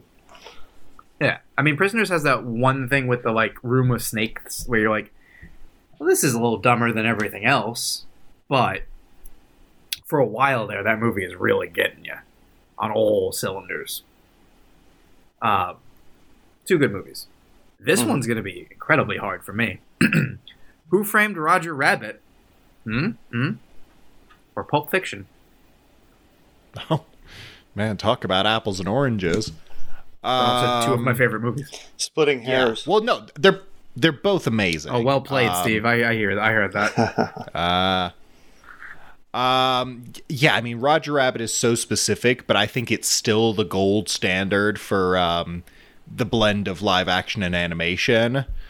Um, I think for so many of us, it was like our intro, in a way, like an introduction to watching like live action. yeah, yeah. Well, watch it's, that it's as a a great kid. transitional movie. Yeah, And yeah, you're not. It's not until you're older that you realize some of the more mature stuff they're talking about. oh yeah, it works Um, just as well when you're five as when you're fifteen as when you're fifty. It's it is a rare movie that is like that. Yeah, it maybe it might be my favorite Zemeckis movie actually. Back to the Future to might think. be mine, but it, it's that or this. Yeah, it's it's pretty close. Um, the Polar that said, no, it's not the Polar Express for anyone. Welcome- Nobody in the world. no. Um, I know way too many of his second tier movies. you can't get me with Flight because I genuinely like that one. That's true. It's Uh, fine. Um, but that said, Pulp Fiction is also one of my all-time favorite movies. It's borderline perfect. Uh, you know, give or take the director inserting himself saying the N-word a few too many times. Um, but outside of stuff like True. that, it's so goddamn cool, and it's got such a great soundtrack and so many great performances, and just it like I still don't think Tarantino's topped it. So I'm gonna go I Pulp agree. Fiction. in a way, like I almost, it, it's better. I, it, it, listen, he didn't need to say it. Like you could have easily not had that scene, or at least done that scene in a different way.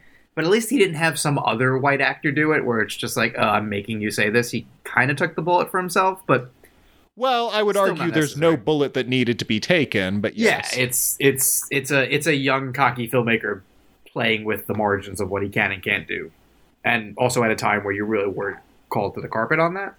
I don't think he would do that now. No, Always I think- mean Django Unchained wasn't that long ago. Well, Django was Django. There's a context at least, like it. At least he There has a- is, but the yeah, fact that he keeps looking for those contexts is telling. that's true. I, I do think he's mellowed out in a way. Like Once Upon a Time in Hollywood is definitely a mellower movie than Pulp Fiction. Hmm, it's a more indulgent movie, certainly. That's true, but he's he's kind of earned that, right? Steve, I, I know. Well, that's that's that's also you in that movie. Yeah. Steve, where you at on Roger Rabbit and Pulp Fiction? Uh, I look back con- fondly on Roger Rabbit, and I look forward to watching Pulp Fiction again and again. Uh, one of my favorites, Fair. and uh, I think this, again that was one that well, as I said, that was the a fil- I, I don't know how many times I, I saw that in the theater and on DVD shortly after, and then I put it down for I don't know three, four, five years. And I watched it again, and I was like, I wonder how it's going to play. And I was amazed at how great it was, and how you know, and, uh, little things I've had forgotten, and new things that I had found. Um, it's it's just one of the best. So, Pulp Fiction. Roger Rabbit has so much going for it, but it's it's. I think, you know, it still has to do with, um, what's what I'm looking for, like the craft of it, you know, and how it's how it's done and the, the, the combination of bringing the two worlds together. And I think at, times that works against it because you're so focused on, you know, the different characters they're bringing in, all this, all these different elements that it's, I, I'm not hundred percent sure if how well the story works. Uh, if maybe it does work really well, but it's been a, it's been quite a few years for that. So maybe I need to revisit. I mean, uh, Roger Rabbit's one of my like top thirty, I think, but Pulp Fiction is my third favorite film of all time. Oh, okay. So it's it's gonna be it's gonna be Pulp Fiction. Um, and then we we end on a uh, problematic duo: Chinatown or The Usual Suspects. Oh. Oh god damn it. Oh Yeah. man. Oh, the usual suspects is loaded with problematic figures. See, I get to I get to sort of like skate on this one because I don't like The Usual Suspects. So I was I was there for other reasons.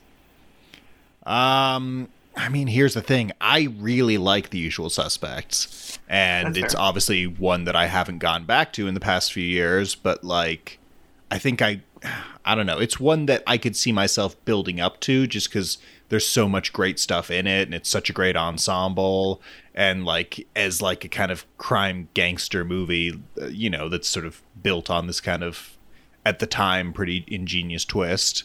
Yeah. Um uh, I think it works really well. Chinatown is like I don't know. I have a weird relationship with that one where it's one of those ones where you're constantly told it's one of the great noir films of all time. And like it's not so much that I don't agree with that. I guess I just don't have like the strong relationship with it that a lot of my peers do. Uh, I think it's good and I think it's well made. Um, and I think, you know, also some great twists in there and Jack Nicholson's doing his thing. But um, I don't know. It never really quite resonated uh, with me in that way um, through no real fault of its own. So, you know, between the pair of bad apples, uh, I will go with the usual suspects. All right, Steve. Hmm. I'm gonna go with Chinatown. Um, I think the usual suspects still lives and dies on the last few minutes. Um, I mean, I think there's a lot of great film before that, but it's those last few minutes that are the exclamation point on on the uh, on the phrase. Um, Mhm. And if it doesn't pull that off, then yeah, I, I, I think Chinatown does a better job uh, overall. I think. Yeah. I, I just think I, I don't know. Also, it's from an era. You know, it's truly from that era. So you're watching it and you're seeing young Nicholson and and this world that doesn't exist anymore captured. Um, this world for me, which was very foreign to me, um, you know, being across the country and only being on film. Um, it, this I don't know. There's something about it. There's something older Hollywood feel that I, I like about it as well. So I'm going Chinatown. I like both. I, I like both. uh, yeah, I, I I don't like uh, the usual suspects, so I can go Chinatown. Well, also kind of agreeing with Miles, like it's good, but yeah, I don't know that I would necessarily put it as like the upper echelon of, of noirs personally.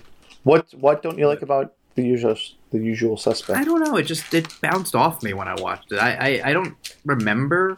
I just remember it, it kind of like you said, kind of living and dying on the ending, and like oh, that's what they were doing. But everything leading up was was like, you know, whatever. I do remember anecdotally my grandmother renting that movie and watching it thinking it was comedy, and being confused when the laughs never never happened. Um, speaking of laughs, before we do our our other uh, before we get into Black Panther, because Miles will be listening more than contributing there. Um, I figured you'd be interested to know I, I finally saw Weird, the Al Yankovic story, um, which Mm. Steve has also seen, I believe, right? I have yes. Yeah. And boy, that movie's a riot. Like, and I think you'll appreciate because how tired you are about biopics in general. The Yeah. fact that it it's so like from top to bottom is like we're gonna make everything about his life a lie, but also kind of reminding you that like regular like prestige ones kind of do the same thing. Like Bohemian Rhapsody is not that far removed. If you just tone down the extremity of it all, they're kind of fudging where they want just the same. But I love that this is a movie where like Weird Al is, uh, you know, forbidden from playing the accordion as a child, and it's it's that, and he uh, becomes a super success immediately. He's dating Madonna. Madonna like puts out a hit on his life at one point. Pablo Escobar factors into this movie. It's great. It's just a riot. I can't recommend it enough. Yeah, I enjoyed it. I mean, I, I think Yeah. when it comes to biopic parodies, I think Walk Hard does it better. But uh, being a Weird Al It's- fan, Walk- I enjoyed. Walk Hard is going. Yeah, Walk Hard is going more all in with the concept. Weird Yeah. Al is just they're they're they're they're. I don't want to say one note, but it is just like, well, what if what if a what if this biopic was just all phony baloney, but we kind of were winking at you that like, yeah, they all are. Yeah, see that's the thing. I, I mean, I, I, I did enjoy it. I just somewhere either I felt they could have pulled back or, or dug in deeper. Um, Fair. but I, as a fan, I enjoyed, and I wish they would have covered more songs. Um, I mean, I, I I know just about every song since his Well, his they- beginning they- of they his get the career. Yeah, they get the hits, but I, I would have liked a few deep cuts in there. You know, uh, Uh, uh, yeah, the uh, the Anakin Skywalker song. yeah, that Mr. Popeil. You know, some some stuff going back to the '80s, '90s would have been nice. But uh, but yeah, I mean, if you're if you're a fan, it's definitely a, a, a must watch. If you enjoy bi or don't enjoy biopics, it might be a, a better watch for you as well. Totally. Um, now, what we teased in the headline and what most people have been waiting an hour and 10 minutes for. Dun, dun, Uh, dun. Steve and I saw Black Panther, Wakanda Forever. Yes, we did. Yes. Um, Wakanda Forever. And Wakanda Forever, indeed. It is very, very good. Um, I would argue it's probably a better movie than the first one. Um, don't mistake that for um, a more likely Oscar player, which we're going to talk about little bit today. We'll talk about it more once Miles has seen it, and I'm going to have an Oscar piece up tomorrow, I think, where you'll get to do that because we can't do reviews yet. So this is my take. It's not a review, um, but it is. It, it's very emotional. It's it's a pretty pretty good action movie. It's just it's very clear that this is a different Marvel movie. That like Mhm. the Black Panther property is handled differently, and I kind of wish that a few more of their properties were. And th- and listen, I always like a Marvel movie, and I often love them, but there is a there is a sense of like I don't know, like if like you remember in school where like you know third grade there was like three classes, the top, middle, bottom type situation. Like this is clearly top class, like getting all the attention, all the affection, like whatever you need, you have it, and uh, and they do a really good job with it. It's it has stakes. It, it's you know it ties in enough with the MCU, but it is doing somewhat of its own thing, and and for it being the second choice in story, obviously for tragic reasons, it's a really good story that they found. Um, the idea of you know th- this is a nation like when they don't have their leader, like they would be a target from all around, and and the various targets that they have on their back from different factions, whether it's the, the United States, whether it's Namor and, and, and his deal, which is its own thing. Like Namor is a very good villain. Yes. Like, they do they do a lot really well. I don't I don't I think when it came to Oscar, the first one was such a like special sauce, right place, right time, cultural phenomenon.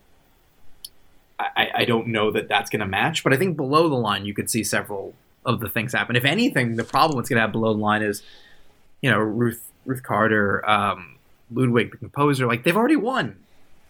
They may not be in a position to win again just because they've already won. Not that that stops people below the line, but it could still do you know a solid three, four, five, six nominations. Uh, Steve, what did you think of Black Panther? I mean, I, I enjoyed it thoroughly from beginning to end. Um, it starts off early and rips off the band aid, as I said, of like you don't have a moment before you're reminded about, you know, where this film lives and, and the, the death of, of Chadwick. So, which I was wondering, how are they going to handle that? And it's really in the first few seconds that you're introduced, you know, that that's brought in. So, which was good because it didn't, I was worried it was going to be feel gimmicky and I was worried they're going to make it feel like okay, let's you know, I don't know, just feel fake and and and, and hollow, and it didn't at all, uh, all the way through. And I'm not going to give anything away, but um, from beginning to end, I think they did a great job remembering, you know, where this franchise came from and the loss, uh, and in kind of giving good reason for it to continue. Um, and I liked that like you said, it is a very different for a Marvel film, but there's still hints here and there, especially toward the end, that reminded you, oh, this is still connected to that universe. And they planted some Yeah, yeah. seeds that make you go, oh, I can't. You know, I'm looking forward. This isn't the end. This isn't the be. This isn't the end of, you know, of, of Black Panther in the MCU. Um, and they, you know, some some not I wouldn't say subtle seeds, but some, you know, that's a word I'm looking for. They they they planted some seeds without giving you a ton of information of where you where, where it's going to go. But I'm like perfect. So now we are able to kind of go through this cathartic journey um, through Wakanda, through the characters, through the you know the very true, uh, real feeling and obviously really happening uh, loss of, of Chadwick, and then continue the story and not make you feel like like dollar signs are connected to it.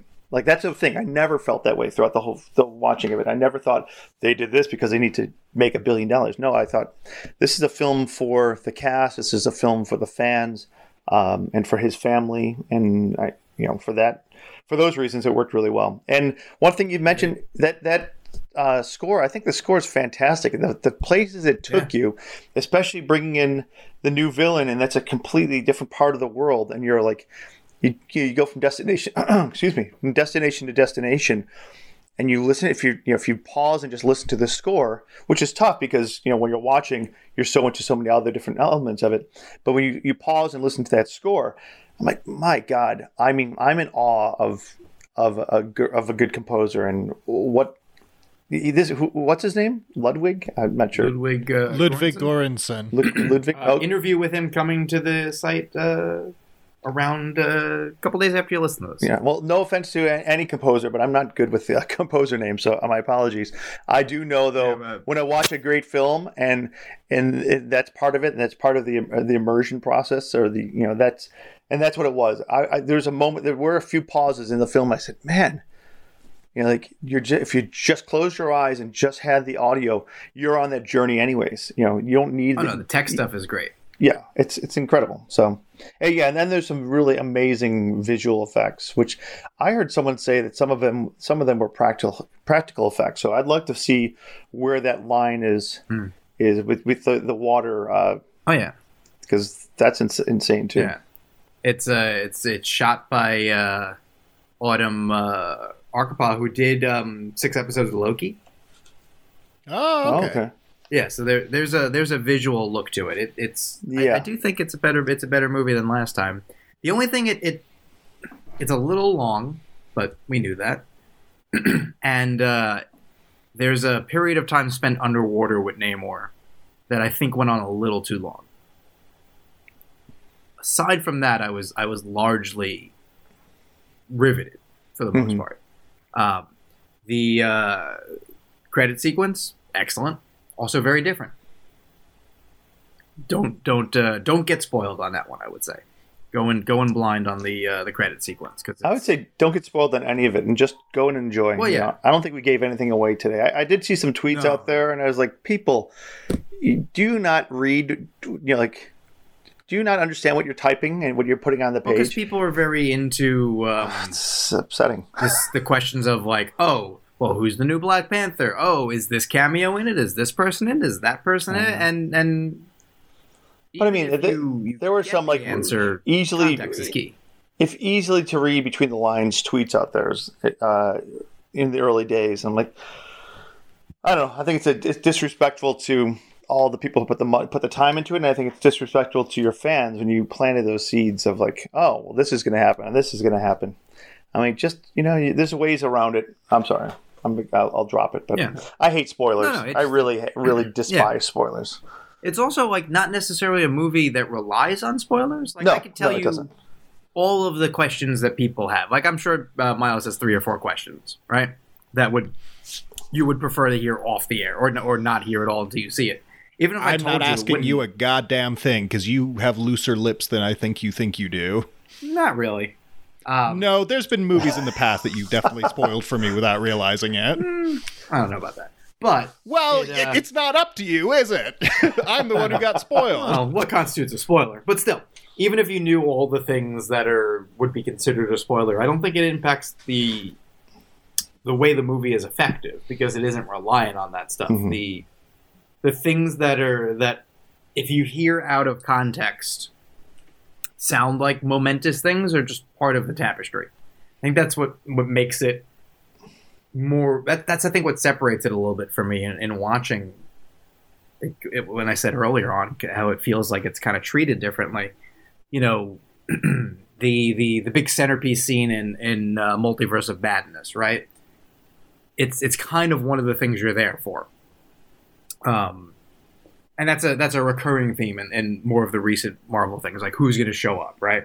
Um, this one doesn't rely on that. You could have everyone in it, you could have no one in it, and I don't think it would matter because the the story is a is a pretty fruitful story to be exploring, and they do a they do a pretty good job of exploring it. There's plenty more they could have done, and I and you can kind of, if you look hard enough, figure out where the the kernel of the idea was when Chadwick Boseman was still alive. But it is uh it is surprisingly.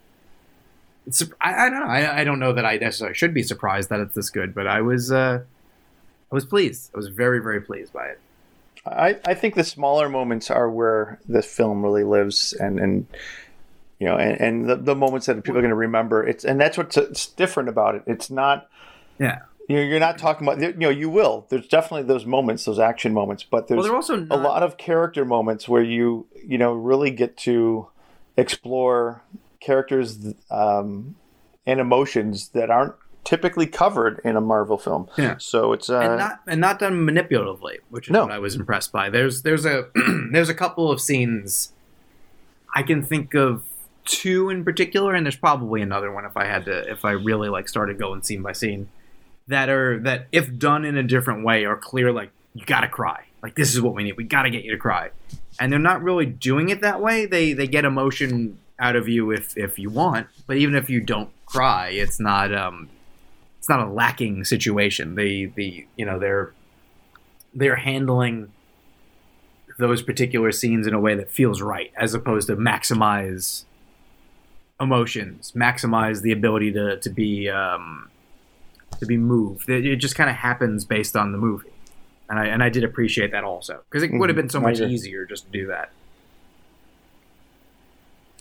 and when Myles, you Batman wanna- shows wanna- up, wanna- wow. Yeah, right. Oh, Uh, cool. That's weird the part no I one- was Oh wait, that's not a spoiler though, right? Oh shit. Sorry guys. right? Uh, yeah, Myles, you want to you want to you want to contribute, ask, do whatever before we move on to the final thing. I want to see it knowing as little as possible, but I'm very, very excited. There we go. That works. All right. Before we wrap up, and there'll be more on Black Panther. Will you have seen it next week or two weeks from now? Uh, two weeks.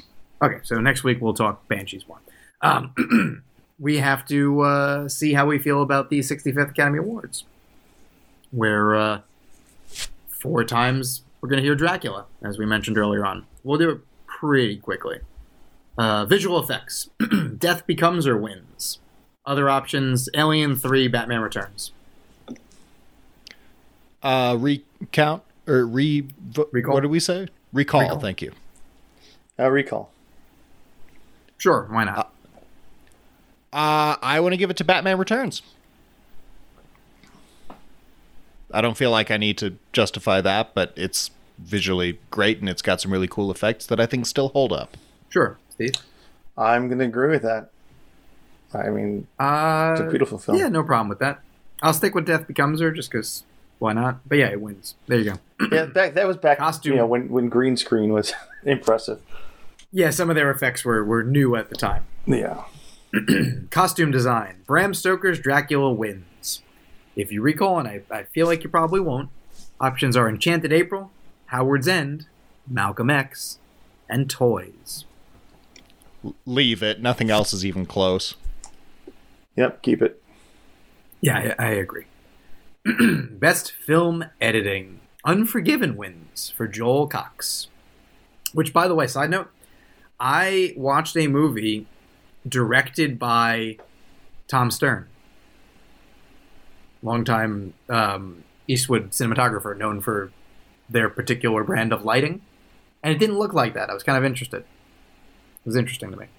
In any event, Unforgiven, Joel Cox wins. If you recall, your options are Basic Instinct, The Crying Game, A Few Good Men, and The Player. Uh, recall.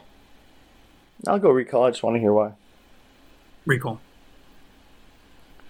Um, the one that jumps out to me is the Crying Game. I, I I've always uh, had a lot of affection for that movie, and you know, certain elements of it may not have aged as well as others.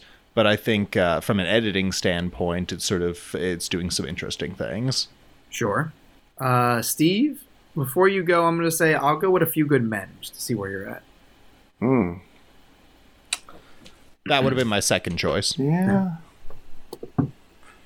I was gonna go with the player. Um. I thought you were. Yeah. That's a good one. You can one go with too. The Player. It means, un- it means Unforgiven wins. Yeah. Uh, damn it. Uh, I'll go a few. I, did I say a, a, the player? I meant a few good men. But if I was going All to vote twice, I'd vote the player. So Nice. The Player would be my second choice also. Unforgiven third. Crying Game four. Basic Instinct five. That's how I would go there. Best makeup. Bram Stoker's Dracula wins. Your only two other options Batman Returns or Hoffa. For um, Makeup. sorry for makeup. Yes. Um, I mean, Batman Returns definitely honorable mention, but you can't go past the Gary Oldman Leia buns. Yeah. Well, it's not. This is is this hair and makeup? They didn't do hair, so it was hair. Okay, so it is hair and makeup. Okay, so yeah, Yeah. then then Bram Stoker's. Sure. Yeah. Uh, cinematography. A river runs through it. One. If you recall, your options are Hoffa, Howards End, The Lover, and Unforgiven. Um, I'd probably leave it. Yeah, it's. I mean, it's one of those films shot in a place that's tough to not shoot something beautiful. So yeah, but I'll keep it. But Yeah, this, I, I, just, I mean, I just in case it doesn't come up again, uh, I think Hoffa is underappreciated, and uh, I don't know if it has any more nominations. So I'm glad to see it on the list. Directed by Danny DeVito. Yeah, it, it was. Um, I'm fine leaving it. I would say that. Uh, I guess Unforgiven would be my second choice, I, I was gonna say the same. Yeah. but I, I it, it's done well enough that we don't have to worry about it. And and uh, Steve, no, it's the only two nominations for Hoffa. Is it okay? Hey, are, are any of you, are either of you Enzies? You know, Howard's Ends fan? You know, like I am. Can't say that I am.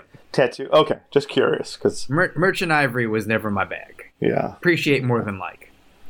Um, art direction. Howards End wins, as we were talking about before. Other nominees: Dracula, Chaplin, Toys, Unforgiven. Back to where we started. Uh, yeah. Let's do a recall. Ricola. Yeah, it's Dracula. Yeah, it's Dracula. That's Dracula. Yeah. Sound. Best sound. Which is, I believe, mixing, because next up is sound effects editing. Uh, best sound. The Last of the Mohicans wins.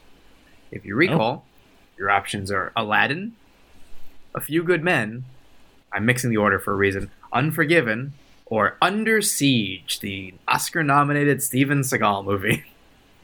Oh my gosh! wow. That's not a typo, people. That uh oh man. Um what one again? that really the threw Last me of the off. Mohicans. Um Alongside recall, but I'm also fine if it stays. All right. Re- recall. Sure, let's let's play this one out. You got Aladdin, A Few Good Men, Under Siege, and Unforgiven. Um I'm gonna throw it out to Aladdin. Yes. Same here. Sure. I'll say A Few Good Men, but yeah, no problem with Aladdin. Best sound effects editing. There's only three nominees. Bram Stoker's Dracula wins, if you recall. You have Aladdin, Mhm. or the two-time Oscar-nominated Under Siege. Oh, fingers crossed. Got nominated for both sound Oscars. Incredible. Incredible.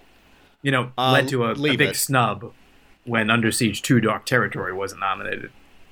Such a snub. Uh Yeah. leave it. I'm going to recall. I, I'll recall, even though I, I don't know that I don't want Dracula to win. I imagine Uh, well, Lyle leave it with staying Dracula. No, Steve, saying uh, under no under siege. Oh no, Aladdin. Aladdin has some some great sound to it. Um, it really Yeah. does. it takes you, I mean, you know, it- if you remember the sequences where it's taking you on, you know, on the carpet ride into the the the mouth of the uh, of the sand, whatever, you know, that that entrance way. There's there's a lot going on Yeah. there. Sure. Uh, I'll, I'll I'll stick with Dracula just because I think we're gonna we're going to give another Oscar to I have no problem Aladdin momentarily. Best original song, A Whole New World wins. If you recall, you have Friend Like Me from Aladdin. You have I Have Nothing from The Bodyguard. Run to You from The Bodyguard. And Beautiful Maria of My Soul from The Mambo Kings. Uh, I'll take films I've never heard of for 500, Alex. This Um, film was nominated for Best Original Song at the Academy Awards. well, there it is. Uh, recall. Recall. I'm gonna stick with it, but let's see where it goes. Uh, I'm on board with uh, friend like me. Yes, friend like me for sure. I will I will stick with a whole new world, but I'm fine with it. May have sung a whole new world at karaoke today. Oh, Today? Yes.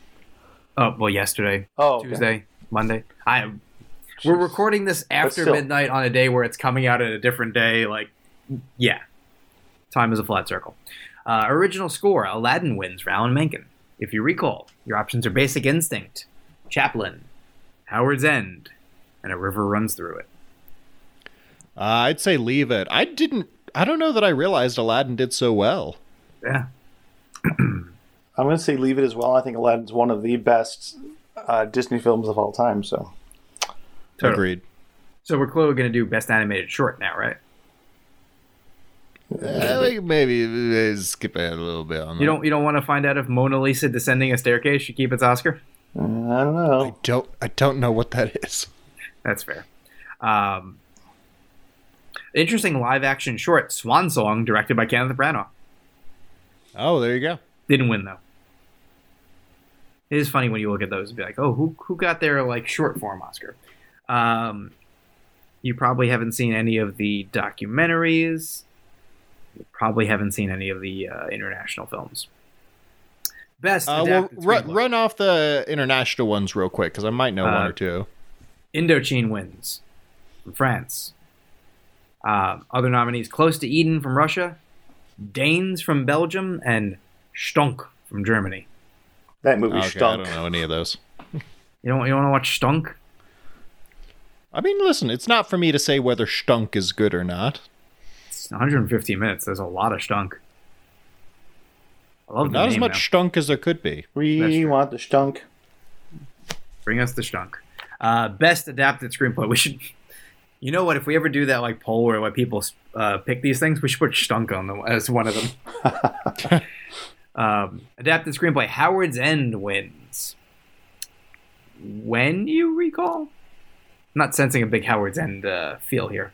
Um, your options are Enchanted April, The Player, A River Runs Through It, and Scent of a Woman. Oh, it's this year. Okay. Yep. Uh, recall. Recall. Uh, let's give it to the player. I figured. I'm going to agree with that. Yep, I'm fine with that. By the way, I don't hate Scent of a Woman. I'm just throwing that out there. Oh, I don't either, but I wouldn't give it the win. No. No, no, no. Uh, the player is the best written of this group. Original screenplay. The Crying Game wins. Neil Jordan. Other nominees for If We Recall, you've got Husbands and Wives, Woody Allen. Lorenzo's Oil, George Miller, and uh, Nick Enright. Passion Fish, John Sayles, and Unforgiven, David Webb Peoples. Way bigger names writing the original ones than the uh, the adapted ones this year. Here's my question. Uh, the Alright. Crying Game, the song The Crying Game, was not nominated for Best Picture. Was that a, a remake? It was, I, I think it was Boy George. Back Yeah, I well, I don't know. Did the song exist before the movie? I don't know. Good question. But if it didn't, uh, it should have been there. It, uh, yeah, I was about to say if it if it qualified, it should have absolutely been there. Could have been a snub. Could have been. Um, I will leave it. Mm, I'll leave it as well. That's fine. I mean, I probably would have gone husbands and wives, but I'm fine with the crying game. Unforgiven would have been okay too. It's in my nature. Yes. Best supporting actress, Marisa motherfucking Tomei, my cousin Vinny. That's her One middle of my name. all-time favorite Oscar wins. Um, she doesn't have a middle name according to the uh, Wikipedia, which is never wrong. Oh, yeah. But maybe I do is think it's, it is legitimately one of my favorite Oscar wins. Uh, if you recall, I'll be mad at you. But the options are Judy Davis, Husband and Husbands and Wives, Joan Plowright, Enchanted April, Vanessa Redgrave, Howards End, and Miranda Richardson in Damage. Luckily, four movies I don't think any of you give a shit about. Yeah, I would say leave it because I also love like just the sheer chaos of that win, and I Yeah. don't feel strongly about any of the contenders. Mhm. Also, imagine if this was a year we were covering, how unenthusiastic you'd be about it. Being like, oh my god, there's one performance in there I'm into. It's never going to win. But there's four other, like, lovely old ladies doing lovely work in movies I just don't care about.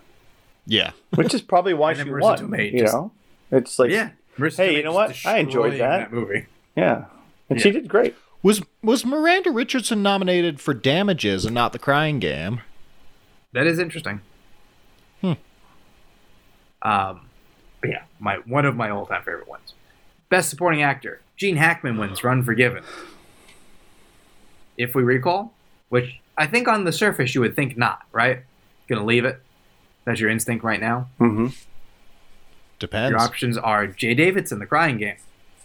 We can we can get into how that would have, what you know that would have been the whole thing this year, like well, the category, Category. placement, yeah, that's kind of a thorny issue. I think I think honestly we have to look at it as like it's kind of a miracle they nominated Jay in the first place. Oh no, I mean the fact that that film got the play it did is kind of Yeah, astonishing. this is one of those situations where you're like, I agree, you're right, but take the small win, and we'll worry Yeah. about the big win later. Um, so Jay Davidson, The Crying Game, Jack Nicholson, A Few Good Men, Al Pacino, Oh. Glengarry Glen Ross, and David Paymer, Mr. Saturday Night. I love that David Paymer is an Oscar nominee. Oh yeah, I always forget about that. That's Mhm. fun. Yeah, I think we got to recall Um, just to see what happens. Yeah, I got a recall. I mean, listen, no no shade on Gene Hackman, and you know you want him to stay an Oscar nominee. But if we're just talking about the performances, I recall. Has Hackman, Hackman Um, won before, right? It might. Oh no, he won uh, for the French Connection. Yeah, yeah, right. he has. Two, Okay, he yeah, has two. yeah. So I'm fine there. Oh well, then yeah, that's definitely right. Yeah. Yeah. Yeah, let's Well, recall. the funny part is that I'm going Nicholson and giving him a fourth. Well, sure. I mean, that's a really solid one. Um, it's also a true supporting performance, which always True. that's there. um, what what was the one between Nicholson and um, Paymer, uh, Paymer? Pacino. Paci- I'm going Pacino for Glengarry Glen Ross. I think that's the better of his two nominated performances uh, that year. You like uh, a little Ricky Roma action? I lo- well, I've played Ricky Roma on stage, Well, there you go. That's why. so maybe I'm biased, but also Could be. Pacino knocks it out of the park. You know what? Steve, You know what? I, I I'm hoping that he will take this victory supporting actor, and uh, and and that that'll be it. Then he can walk away because you know there's a lot of talk after Pacino's win. You know, years later, like ah, he should have won for other things. So let's give it to him for Glenn. Glenn excuse me for Glengarry Glen Ross, and see how how Alright. everything else pans out. fair enough. I I uh, I I was delighted when I double checked and made sure I was right that Hackman has the second Oscar because I was gonna posit like, what if this Oscar is what's keeping him alive? as soon as you take it from him.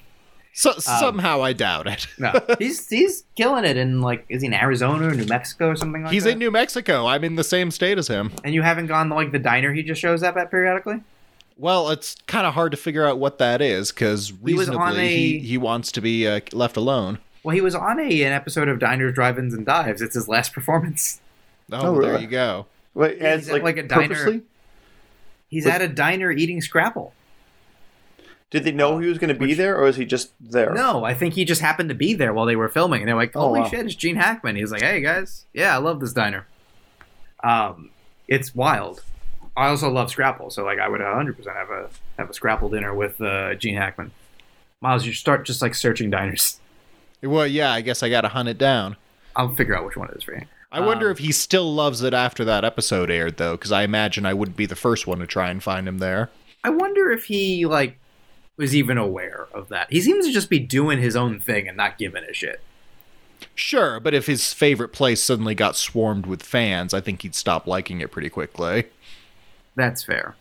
Um, It is in New Mexico though, so swarming of fans is not going to be like. It's not like he's in Manhattan somewhere. Well, true. You know, you're going to have to make an effort. to But get also, we have all the Breaking Bad stuff where a woman had to completely redesign her house because people kept throwing pizzas at it. So, you know, we're not without our crazy fans. Yeah, it's so air it, it aired March 10th, 2008. It's the episode Big Breakfast. Guy visits three restaurants that are locally famous for their huge breakfasts. He goes to a uh, goes to a, a place there. I don't remember which one it is. Might be the Brownstone Diner or Matt's I Big know. Breakfast. I don't know which one that it is, but yeah, Gene Hackman is credited on IMDb as self. There you go. Uh, kind of funny. Uh, Best actress Emma Thompson wins for Howards End. If we uh, pull her out, And recall, your options are Catherine Deneuve for Indochine, Mary McDonnell, Passion Fish, Michelle Pfeiffer, Love Field, and Susan Sarandon, Lorenzo's Oil. I don't have a strong feeling about any of these, so I'll say leave it. Uh, I'll say recall, but I'm in a similar boat. I'll, I'll say. Um, yeah, did has did Sarandon win ever? She does not have an Uh, Oscar. No, she Does does she have an Oscar. not? Yes, she does. Yeah, yeah, she- I she does. for She already what, has an Oscar. she- Um, uh, if you, oh, she has it for uh, for Dead Man Walking. Oh yeah. You, All right. That's right. Oh, okay. That's right. Let's keep it then. Pfeiffer doesn't have one, Uh, but I, Well, I- okay, so- I. Full disclosure, I was going to give it to Pfeiffer, not even so much for the movie, but just because I like the idea of her being a winner. Sure, Better Yeah. than French exit. Yeah. Well, up to you. Do you want to? You want to? You want to have uh, Emma Thompson And, and Emma Thompson won uh, for, For writing. Script for writing. Yeah, she's fine. Yeah. Okay, we'll give it to Pfeiffer. There we go. Mhm. It's like the Hollywood Film Awards. We just decided. I didn't. Best decide. actor. Well, do you want to go a different direction? I, I, No, it doesn't matter. We, you already have the vote, so All right. That's Steve going. I'm tired. I want to edit this. yeah. yeah. Um, Al Pacino wins Best Actor, Scent of a Woman. When we recall, since you guys already like uh, gilded that lily, Robert Downey Jr. Chaplin, Clint Eastwood Unforgiven, Stephen Rea, Crying Game, and Denzel Washington Malcolm X. I have a controversial opinion. I'm going to go Robert Downey Jr. That that's that he would be up there for me for sure. Mhm. Um, I would go Denzel Washington for Malcolm X. I think that's one of his best performances. That would give him three Oscars. Why not? We Or probably Robert- recalibrated another one away Maybe. at some point. Or Robert Downey Jr. his first. Steve? Or it can go back to Al Pacino with a That's true. Going. he just wins twice in the same year. Yeah, you give Eastwood, uh, what's he, uh, like a fourth Oscar, whatever else he already has. No, let's go with uh, Downey Jr. for Chaplin. There we go. okay, I'm not mad at that. Yeah.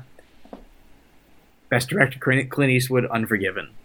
If you recall, which I feel like we're gonna just for the fun of it, even though this is one of the le- least objectionable Eastwood situations. Mm-hmm. Sure. Neil Jordan, The Crying Game. James Ivory, Howards End. I'm gonna go with that's not likely. Robert Altman, The Player. Mm-hmm. And Martin Brest's Scent of a Woman. Uh, recall. Recall. Recall. I'm going to go Robert Altman on this one. Steve. Yeah, Eastwood has another, and uh, for a good film, right? Million Dollar Baby. Well, Million Dollar Baby, so Yeah. you know I was your a fan. mileage may vary. Which also, if we're if we're talking about that, you guys probably recalled me on that one if we did it, but we'll get to that if we didn't. Well, we don't have records, so luckily. Um, We have podcasts, not records. yeah. So let's go with uh, Altman for the player. yeah, I'm fine with that. It would be fun. A lot of these podcasts I listen to, there's people who like take it upon themselves to keep records of these things. We don't have like people with time on their hands like that. But Let's check funny Hey, would it be- Wikipedia. listeners. It, hey, listeners, if you want to be that lucky fan that Exactly. We exhaustively chronicles our nonsense, please. Can you imagine? Well, first of all, someone did tally up our um, our staff award, our, our t- staff top tens to make a cumulative one last year. So I Oh, forget that's who it true. is, and I apologize because it's someone who has been a long time reader, um, like to like award circuit days, I believe. But what a good way to get rid of a fan to be like, Ryan, guess what? You're our you're our archivist now. Or like, Kayfley, guess what? You have hours of work to do. Yeah. I'm so Um, sorry. I'm doing anything else. Exactly. Um, Best Picture, Unforgiven. Clint Eastwood producer, by the way. So he still has another one technically. If we recall, you've got The Crying Game, A Few Good Men, Howards End, and Scent of a Woman because they they love Scent of a Woman.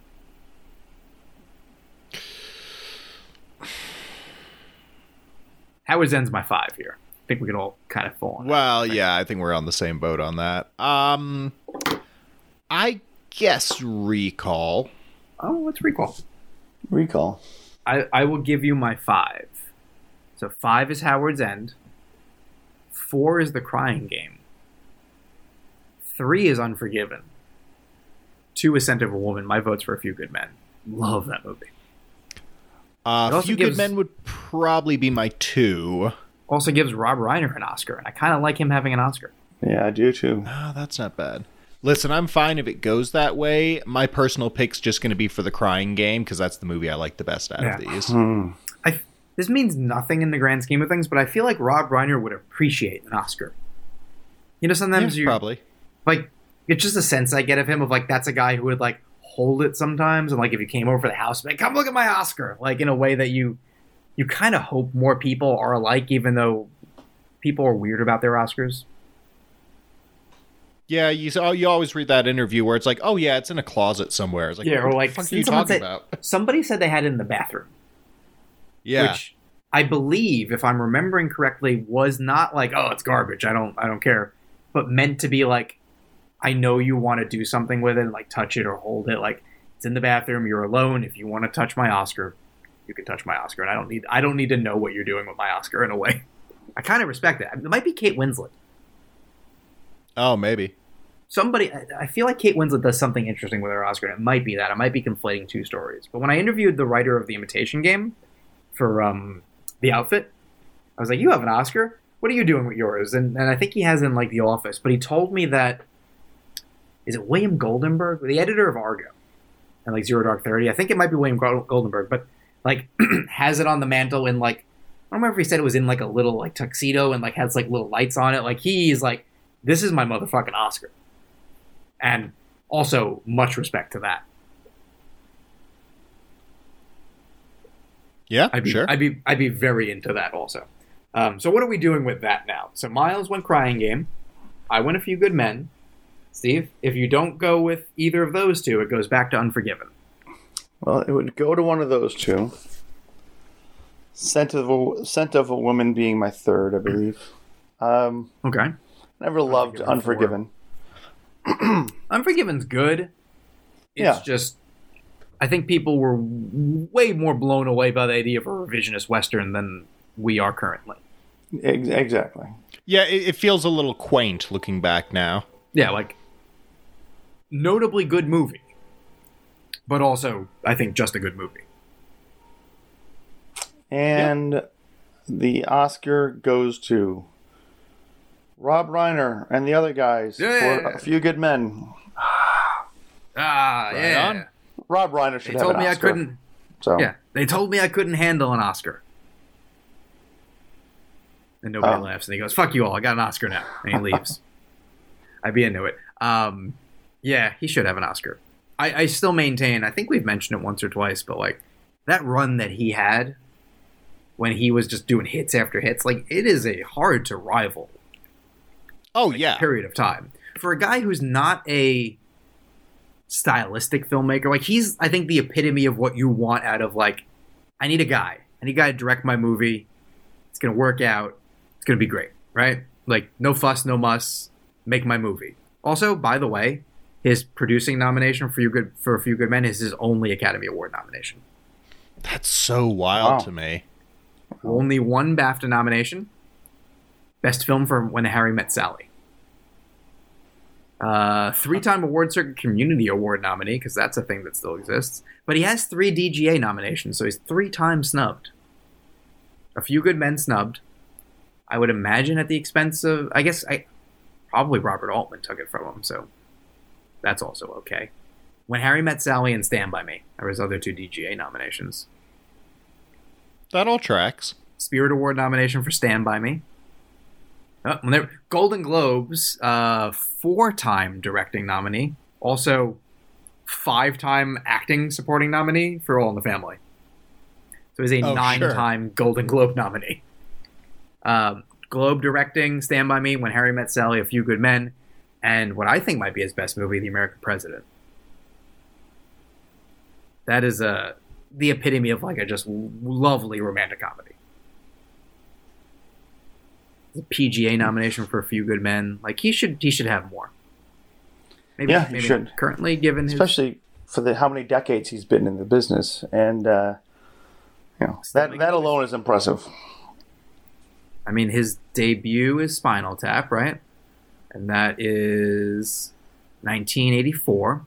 So that is 38 years of movie. at this point. Pretty much not miss. I mean, and then we should wrap up. But 84, 85, 86, 87, 89, 90, 92, 94, 95, 90. He's, he doesn't miss a beat, man. Between 99 and 2003, there was four years off. And aside from 2007 to 2010, that's his longest gap, I think. I guess currently his biggest gap because Shock and Awe in 2017. But uh, he is uh, doing a documentary about Albert Brooks, and he is in pre-production on Spinal Tap 2. That's right. Yeah. Which Oh, is he? I'm into. Yeah, they're making a Hmm. sequel. Hmm. Should be should be fun. All right, so let's uh, close up shop on this unusually long episode for reasons we don't really have. Um, say where you can be followed and tell me your favorite Rob, uh, Rob Reiner movie. I guess. Okay. Uh, well, you can find me on both Twitter and Letterboxd at Myles on Film. That's M Y L E S on film. Please check out my short films American Exorcist and Once Upon a Dracula. They are both on YouTube under Aftershock Pictures and Chase Capo, respectively. Check out my writing on both Awards Radar and Looper. And uh, favorite Rob Reiner movie? I mean, you can't go wrong with The Princess Bride. It's just such a timeless classic. Fair enough. By the way, um, Myles, how far are you away from Santa Fe, New Mexico? I am about probably less than two hours. All right, Harry's Roadhouse. Scrapple time. Is that the one? Yep, I figured it out. Um, Harry's Roadhouse on Old Las Vegas Highway. Okay. You should uh, you should go uh, go have lunch there one day. Yeah, see if I can find him.